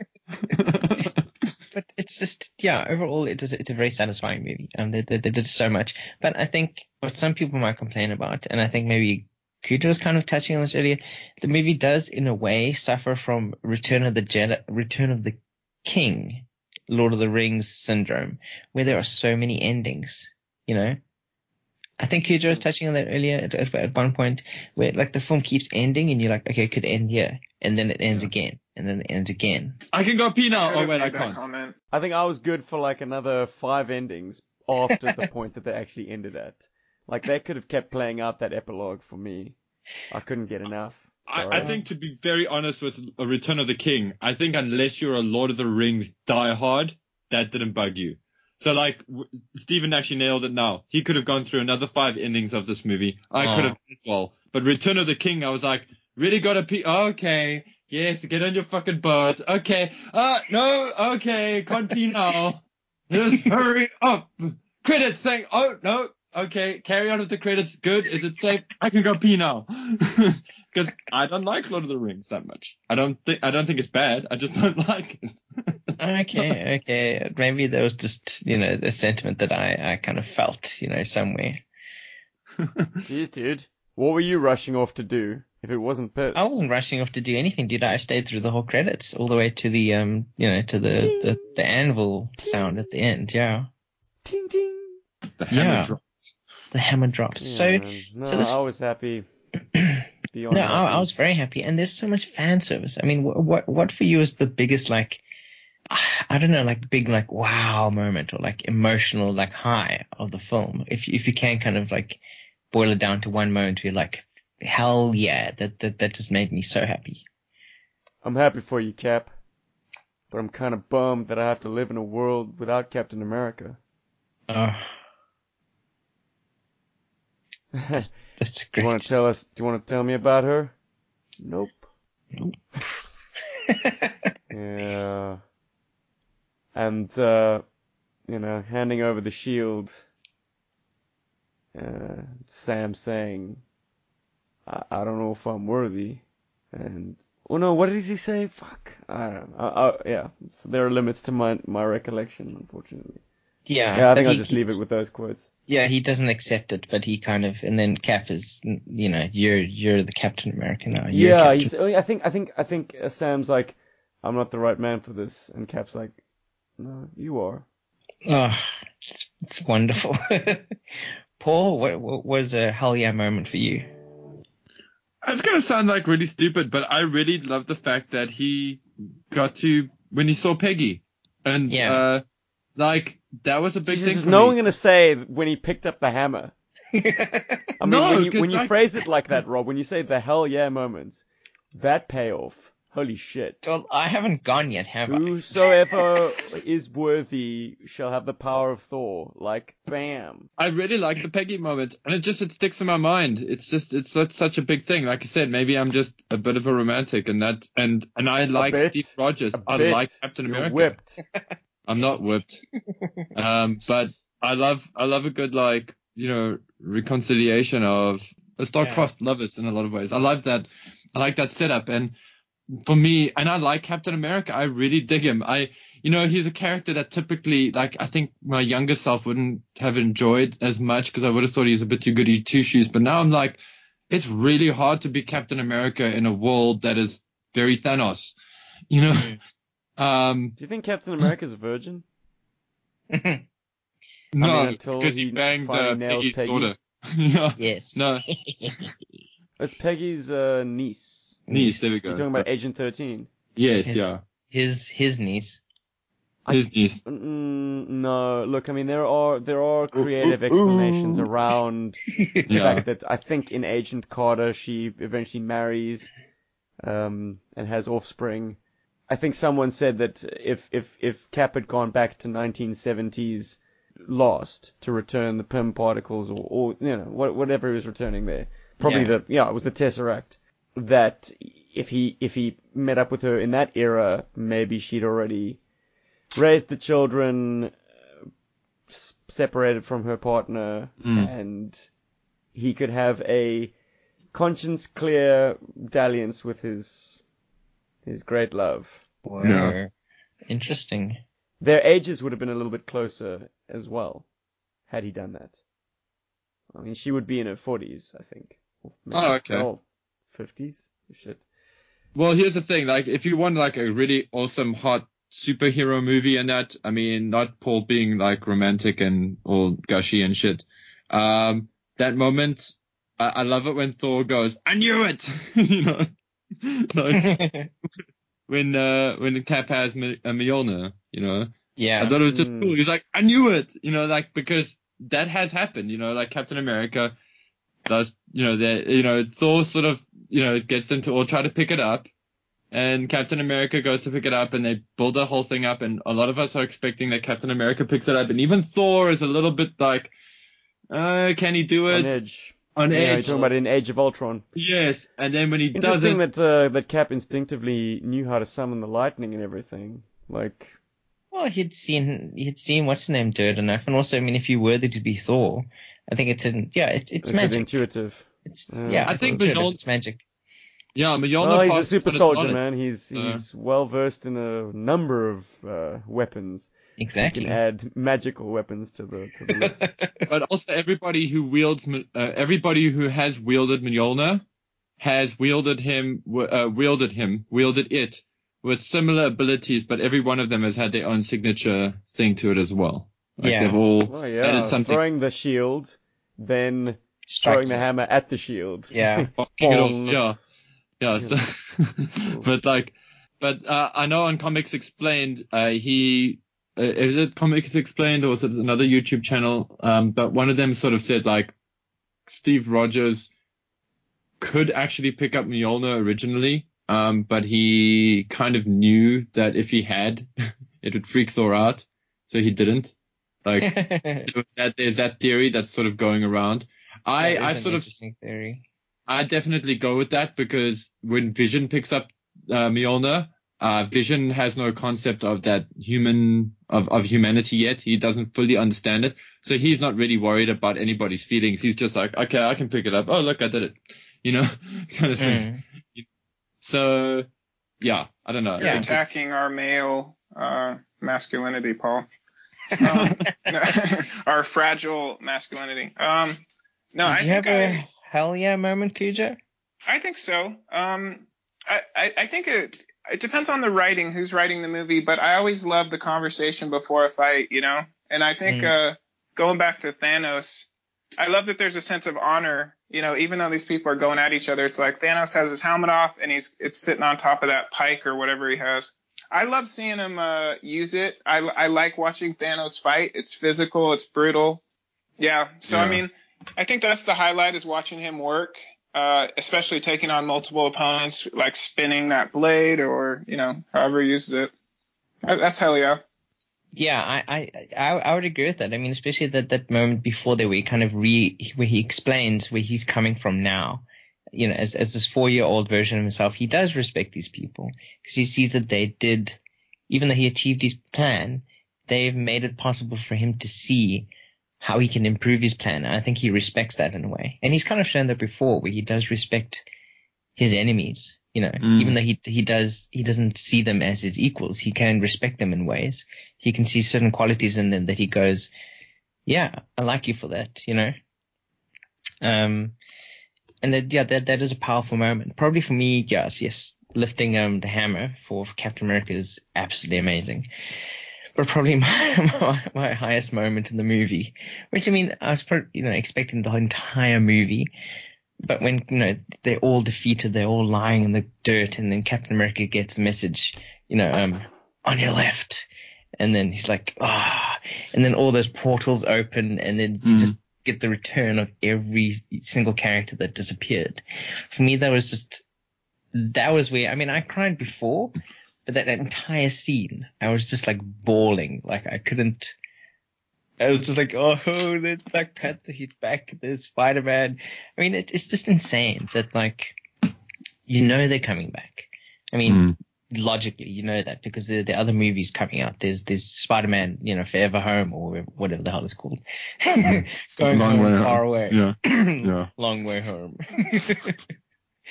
um, you know there's that, and you know yeah, know you that, know like, that particularly if they played the trailer to uh, Uh-huh. far away from yeah before Endgame as they did in uh, Yeah, they did. boneheads. Yeah, that that is actually really stupid, especially for people who who aren't necessarily in the know.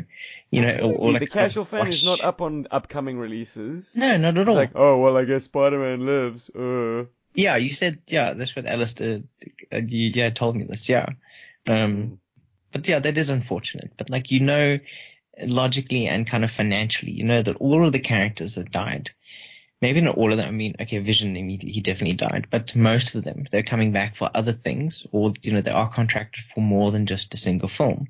But it's hmm. still they built this entire movie up to that moment, and it just it's so satisfactory. It's satisfying just to like, oh yeah, they're all back and they're all fighting, and it's yes, please. It's beautiful, man. It's just beautiful.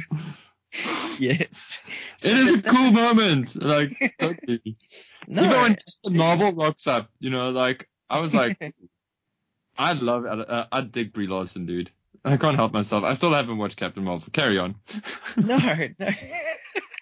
But she was fun in this movie. I, enjoy, I enjoyed the role she played, and I could understand why they didn't have her earlier because her character, the way that they built her up in the cinematic universe, she's essentially the the MCU's Superman, you know. hmm And you couldn't have had her earlier. I mean, Mm. I have watched Captain Marvel and I've seen her develop, but like you, yeah, you really couldn't. Like she's literally the answer to every single problem, which is also where, I mean, if I kind of diverge a little bit back to Justice League, whatever they did to that movie, they rewrote it in such a way that that's what they do. They're like, shit, we don't have Superman. We can't beat these guys. We need to get him back. We have to bring him back to life. Mm. And I really, for myself, I feel like that is not where that movie was going to go. I feel, Mm. At least for myself, originally that movie was going to be this team defeating, you know, um, Steppenwolf or Mm. whoever the villain was going to be for the movie, coming Mm. together and then and then realizing yes, we do need more, but Superman comes back on his own as as Mm. like a big moment in the, the sequel. Yeah, when Darkseid arrives. Exactly when Darkseid Yeah. arrives. Yes, I mean they they they know they can beat. be. Yeah, they they know they can beat their enemies, but it's just anyway. I still enjoyed her in this movie. I thought she was fun. Um, they used her sparingly, which is good because you can't use your Superman character too much. You Mhm. know, it your Yeah, trump you have to be careful with Goku, bro. exactly. he comes at the last moment, at the very last moment, and then he struggles, but then he, he eventually overcomes, which is cool. But don't you don't you love how they explained that though?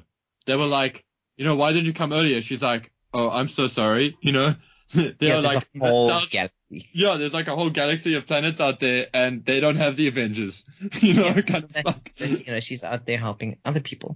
It's the same like with, I mean, if you think about the concept of the Green Lanterns, it's Mm. it's actually quite unique and I suppose in a way selfish, but kind of necessary. That I mean, in in the DC universe, the Green Lantern it's a core. So that, and and the universe is split up into like 2,814 sectors, and there's Yeah. usually one for every single sector. But for whatever reason, Earth has three. Actually, Yeah. it has Hal Jordan. It has um, John Stewart. And it has- Guy Gardner. Oh, had Guy Guy Gardner. I had Yeah. Guy Gardner. I mean, but at, Yeah. there was a time when there were three. Yeah. Um, and yeah, they kind of split up their duties. You know, they went off uh, in different Ryan places. Reynolds. And Ryan. and Ryan Reynolds, the worst Green Lantern. Ooh. Yep. Even though he wants you to forget about it. We'll never forget. Yeah, jeez. But um, so that was a high moment. I mean, if if you kind of, or maybe I suppose emotionally, I mean, or if you can divorce your subjective feelings towards the movie, do you have a low point? Is there something that kind of niggled at you, or something that you wish they had done differently, or something that bothers you about the movie? Cujo? Steve? Um, to be honest, I need to, to, to bide my time because I, I need to think of one. Wow, you know. that's actually Cooch? Off the top of my head, nothing, nothing shoots to the top of the list. Cujo, you got anything sitting Yeah. in the chamber, bro? Uh oh, here it comes. Not really. I mean, you can definitely nitpick, but I mean, like, no, I'm I'm No gonna tentacles. bask in in a well-told story, just like you guys. Like, sure, sure, we're drunk on the circus, but damn, Marvel Cinematic Universe did it right, you know. I think that's what I'm gonna uh, remember or raise a glass to. Uh, I I rolled very very hard at this one scene. Uh, it drove me absolutely crazy when I saw it. Not because it isn't cool. It is cool in its own right. I just when all the women band together and they do their big thing. The reason I didn't like that is it just felt very forced. because up until that point, all the women were kicking ass anyway. Yeah, You know? together with with everyone else. Yeah. There was no. You, you felt like there was no need for that to actually be. I just, yeah, I Um, felt it was a highlighted. bit agenda. Yeah. Mm. I, sorry, I, I thought it was just a bit of agenda laden. Like, um, but what it did do that I thought It's was heavy-handed, sure. Yeah. But think No, about it- all the young girls out there No, who totally. have been swept up for the first time in comic books. No, totally. Like, it That- has and that is what I captivated was them. Say now. Yeah, no, for sure, but that, exactly that it. doesn't mean that, that doesn't mean that you need to feature them separately from everyone else. It's not like Yeah. the men got a chance to be featured separately. You know, like all the boys are like, oh, finally, our our heroes all together. But Well, did you notice that up until that point it had been entirely the men? yeah, but that's deliberately In so. the relay that's done. race. Yeah, but Yeah. that's done on. You know, that's deliberately It's- done by the movie to build up to that moment of Moment, this yeah, kind to of like that ooh, visual wow. contrast. Yeah. Well, I, I guess it's unique that I saw it with a female and I got to enjoy through her the jubilation of finally seeing the girls, you know, banding together and, and, and doing their part. because they hadn't been doing their part for the last ten years. How often have female fans had to celebrate an entirely male cast? So no, what? definitely. No, no, like, You know, maybe maybe tokenism. Maybe there's one female in the mix, one Gamora, one Black Widow. yeah. But like here you have Oh, it's a the girl squad. It's a, amalgamation group of, of all the strong females of all the respective films, Mm. all doing it. It's it, it, it was pretty powerful, and in that in that sense, it gets a pass from me, even though it was a kind of a wink at the camera moment, like Yeah, This one's that's, for the that's my only problem. I just felt it was just too self-aware. Like, I just, like, I love what, I think the ends justify the means, is what I'm trying to say. Yeah, we I get all that. knew what they were doing, but for me, I was like, it's worth it. It's worth still a hell yeah moment, yeah. yeah, I, it is a I, I, I, get, I get where both of you are coming from. Yeah, and the thing is, like, yeah, like, I'm not saying take it out of the film. That's not what I'm saying. And, like, because I didn't get a chance to get there, what I wanted to say is what it frames is, it frames, uh, the female Avengers. It frames the Valkyries, if you will, you know, which is good. I think that's a very powerful statement, and I think it is very cool to see a bunch of female characters together, um, strong female characters together. I just, I, like I said, it was just, I just felt it was forced. I just, it just made me twinge a little bit because I was like, maybe it's just because I like the female characters in comic books a lot, you know, being somebody who's an avid reader of stuff like Birds of Prey and the original Gen 13, which is a predominantly female cast, if you ask me.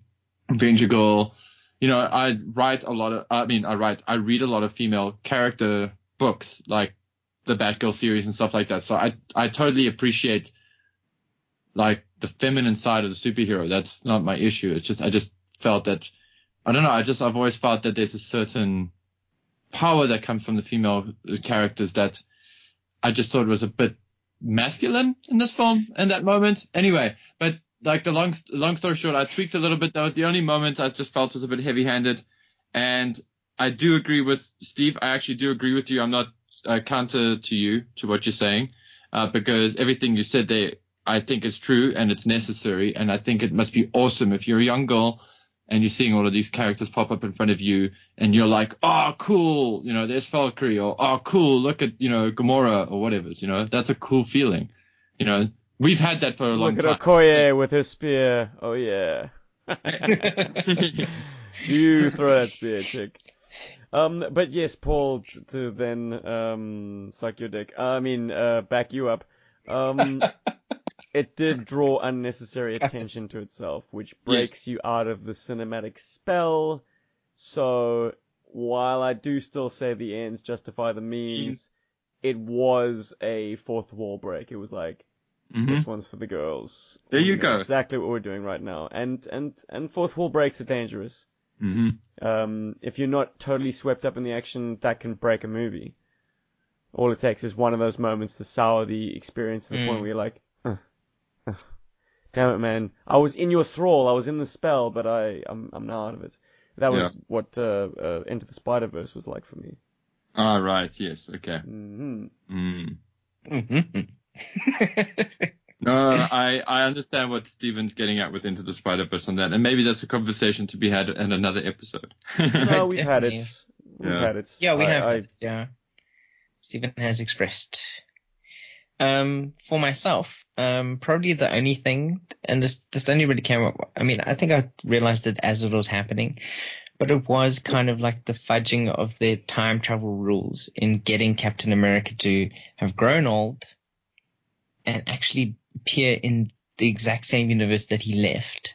Because the Hmm. way that they kind of set up their entire time travel thing is that whenever you make a change, you're creating a, a branching off universe. You know, you create, there's some, any change you make, you're actually making a completely different universe. And you cannot return to, you know, you, you wouldn't actually be able to live out in, in, in that one that you, you know, that you can, if you, if he went back, Mm. he was creating a whole new universe where he did grow up with her. I mean, there's there's kind of ways to kind of hand wave hand wave it away. And I mean, I wouldn't say this is nitpicking. I think it's just that they wanted to have this cool moment at the end, and you know, they're just hoping people are so swept up that you don't think about it. Because I mean, yes, you can you can elaborately you know explain you know like how he got back, but it really does go against the rules that they set up themselves, just so they could have that kind of payoff having the character come back. I think you could have not him come back and somehow have um, handed off the shield to Sam. I mean, it's more powerful to have him there, but having him there kind of breaks their own rules. And to me, it's not an unforgivable sin. I mean, I feel it's it's necessary in the storytelling that they want to tell and, and the emotions of it. And I love it. I love that he's there. But that is one problem that I have with the movie is that like, how is he there? Well, he used the, you know, the, the could he? GPS device. How though? Because if You he don't- uses it to come back, If you have to nitpick, think about it this way. Tony and Steve didn't have to go back into 2019, or no, what is 2024, 2023. Uh, they didn't have to travel back to the Avengers complex to then travel back to 1970.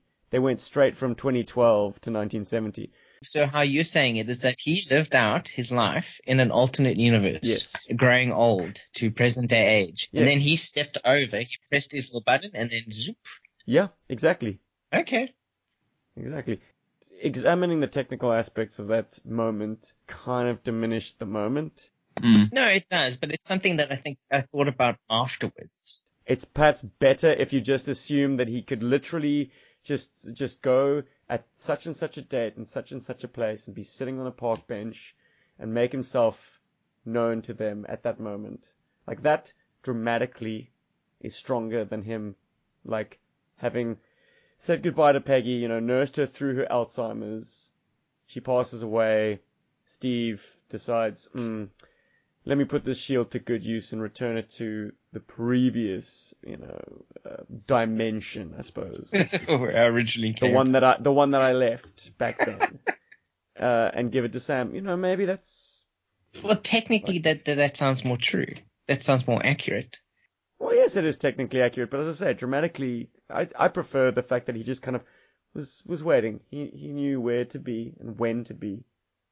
Yeah, I know. Yes, story wise, that makes more sense, but it, it doesn't make sense logically in the way that they've set up their time travel. Yeah, but I've just given you your, uh, your out. Yes, I know you have, and I, I, Those I wrist units are of total MacGuffins. you know, that's all you need. yes, no, it's it's true.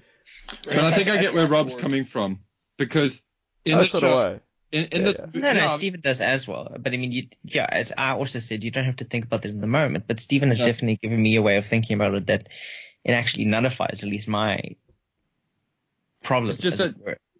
yeah, true. I mean, listen, the movie it, it doesn't ruin the movie for me. I'm just saying that that was that was a thing where I was like, left. How did Yeah. that happen?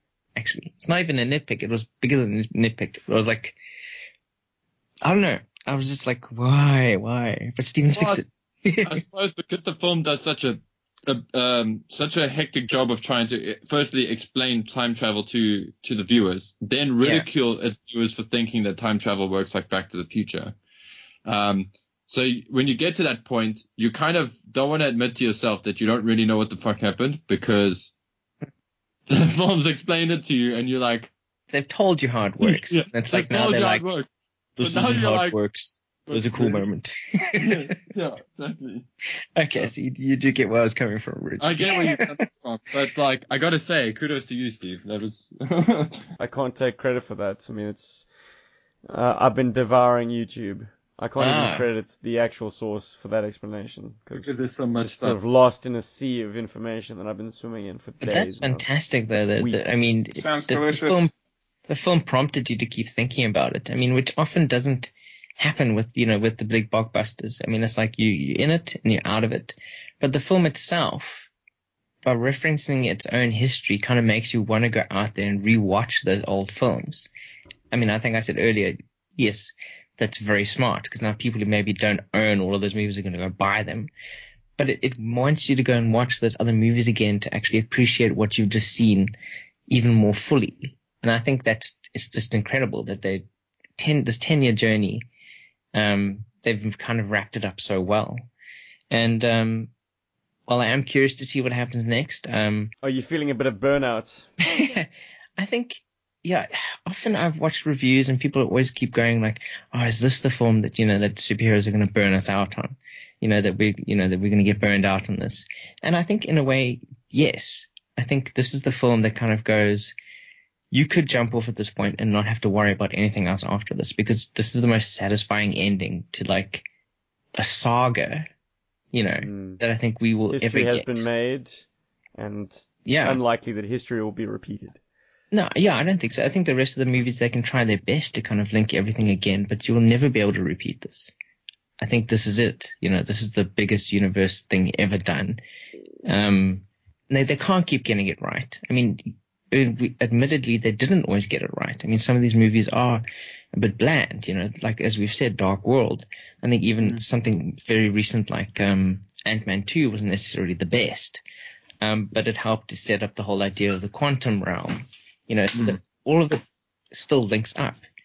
And that's how they kind of justify the existence of every single film from Iron Man all the way up to now is that like it all had to happen for, you know, for this film to make sense. you know, Disney. We had to know that horn from the van. We had to know it so we could know. Exactly. You know, you would not know what it meant if you hadn't watched that movie. Sure. Go watch the movie. Make Disney more money. Back it up. Just back it up. 'Cause we're fucking up Star Wars so bad.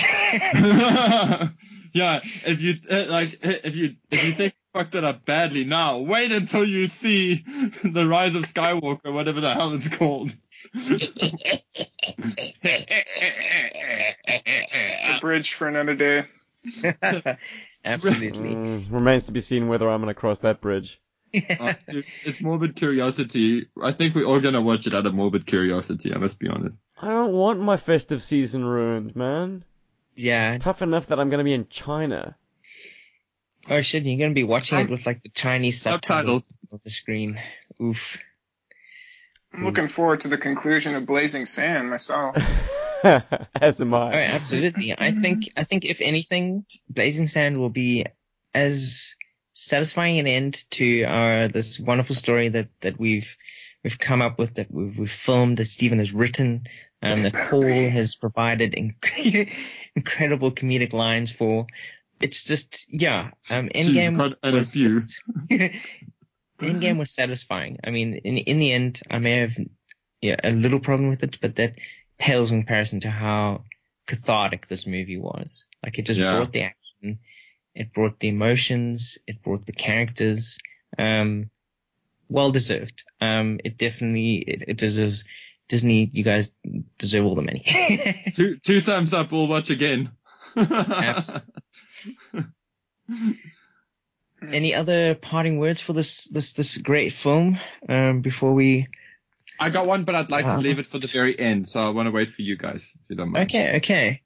Cujo, what what are your last words? No, I'm I'm spent, brother. I spit some fire as I do. Um, Absolutely. You And left us with I- a lot to think about. yeah, yeah. Uh, no, I, I I just love, you know, I love it. The podcast journey, I love it. I'm done. Steven. Mm, I'm ready for uh, Paul's final conclusion. What about you, Rob? oh, what about me? I think yes. Overall, it it was absolutely fantastic. It, it leaves me wanting to watch these characters again, you know, kind of see where they came from and how it links up to what we have seen in Endgame. It's been an epic journey. I mean, t- 10, 11 years. I mean, for some people, this has been their entire lives, you know. Like, there, there's some people who went at the age of, I suppose, seven, eight, nine, So and lucky. watched Iron Man in the cinema, you know. Yeah, like Tom Holland. Exactly. Well, they're Literally. nine, 19, 20, and they're in, yeah, either in the movie or they're watching the end of this thing. Even for us, you know, slightly older guys, it's, it's for some of us, it's, it's a third, it's a quarter of our, yeah, our existence has been these movies, you know. You could never have known when you went and saw Iron Man originally that like, that's where they were going, you know, with all of this. I mean, not, maybe not intentionally, but they were definitely trying in their own way to build and they definitely did build something memorable, I think. Yeah. Totally. I mean, how was that feeling? Uh, like, I remember walking out of Iron Man and going, there we go. This is how superhero movies are going to be now. I was like, I could feel something had changed. Mm. Uh, it was a big thing. It was a big moment. It was like, um, uh, and I think chronologically, I think it came just after Batman Begins, hey, if memory serves. I think so. Yeah, that's good. Yeah. Because I remember like Batman Begins, it was like, oh, they finally got Batman right. I mean, this is early 2000s, Paul. They finally got Batman right. Oh, you know, he's not the hero we deserve. He's the hero we need. Not that that line was spouted yet, but, but like, and then like Iron Man was correct. I was like, yes, Robert Downey Jr. Because we would we would speculate for uh, we would always speculate on who should be Iron Man, and a lot of us were like, yeah, it should totally be Robert Downey Jr. because he's got, you know, he's just he just looks like Tony Stark to us at Mm. that time. So yeah, Rob, it's I hear you, bro. I feel you. What's your What's your shout out, Paul? What are you shouting Uh, out?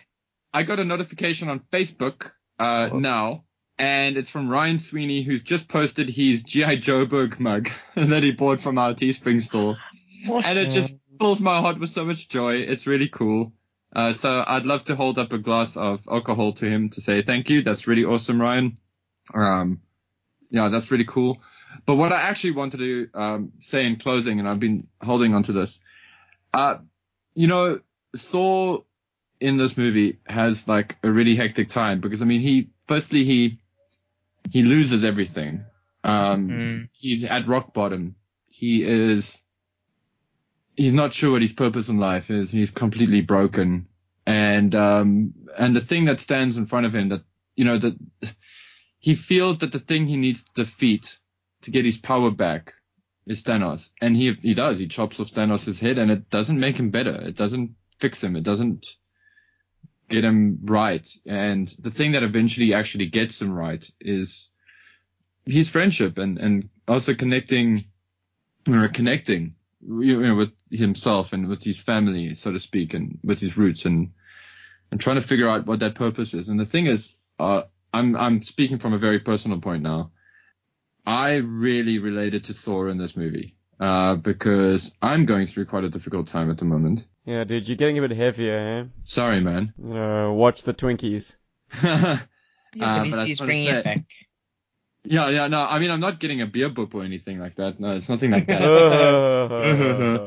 But, uh, okay, enough jokes, Steven. Uh, but I know like a lot of us go through like difficult stuff and, uh, you know, I, here's to slaying all of our dragons. I hope that we, that we manage to get there and we get our power back and we get to jump on the Milano and get on to new adventures. Actually, it's not even the Milano anymore. What is the new ship's name? It's, it's, um, Mm. Whatever, dude. I was thinking you were gonna say jump on Tessa Thompson. You know she goes both ways, right? Ooh. but, Ooh. uh, but yeah, Man so- in black. Uh. uh, Here I, yeah, so that's just black. like I just wanted to put that out there, and I just uh, Won't let you remember. Well, definitely- Na, na, na. um, Definitely but yeah, Thor, so- Thor is going places. I mean, he's kind of like, I was thinking at the end of the movie, he's like the Worf of, of the, of the, of the original crew. You know, because like Worf is the only one that actually went on to be in another TV series. And it Yes. really feels like Guardians of the Galaxy 3 will be I mean, he's he's a wiser, older Thor. Kind of, you know, he knows who he is now. He feels more like he knows who he is. Yeah. Um, and it's the it's the humorous Ragnarok Thor, but kind of. I don't know. You know, he's gone through something now. Has like he can actually be the person. Yeah, he can be the person he needs to be. And I'm I'm looking forward to the future of Thor in Guardians of the Galaxy 3 and Paul on G.I. Joeberg. Stay tuned, guys. it's gonna be magical. Yo, Joe.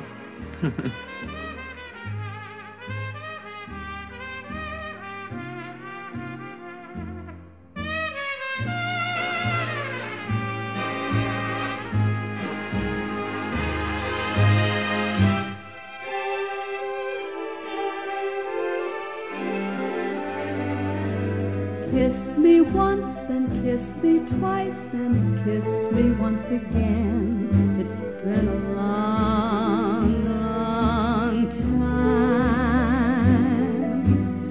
Haven't felt like this, my dear, since can't remember when.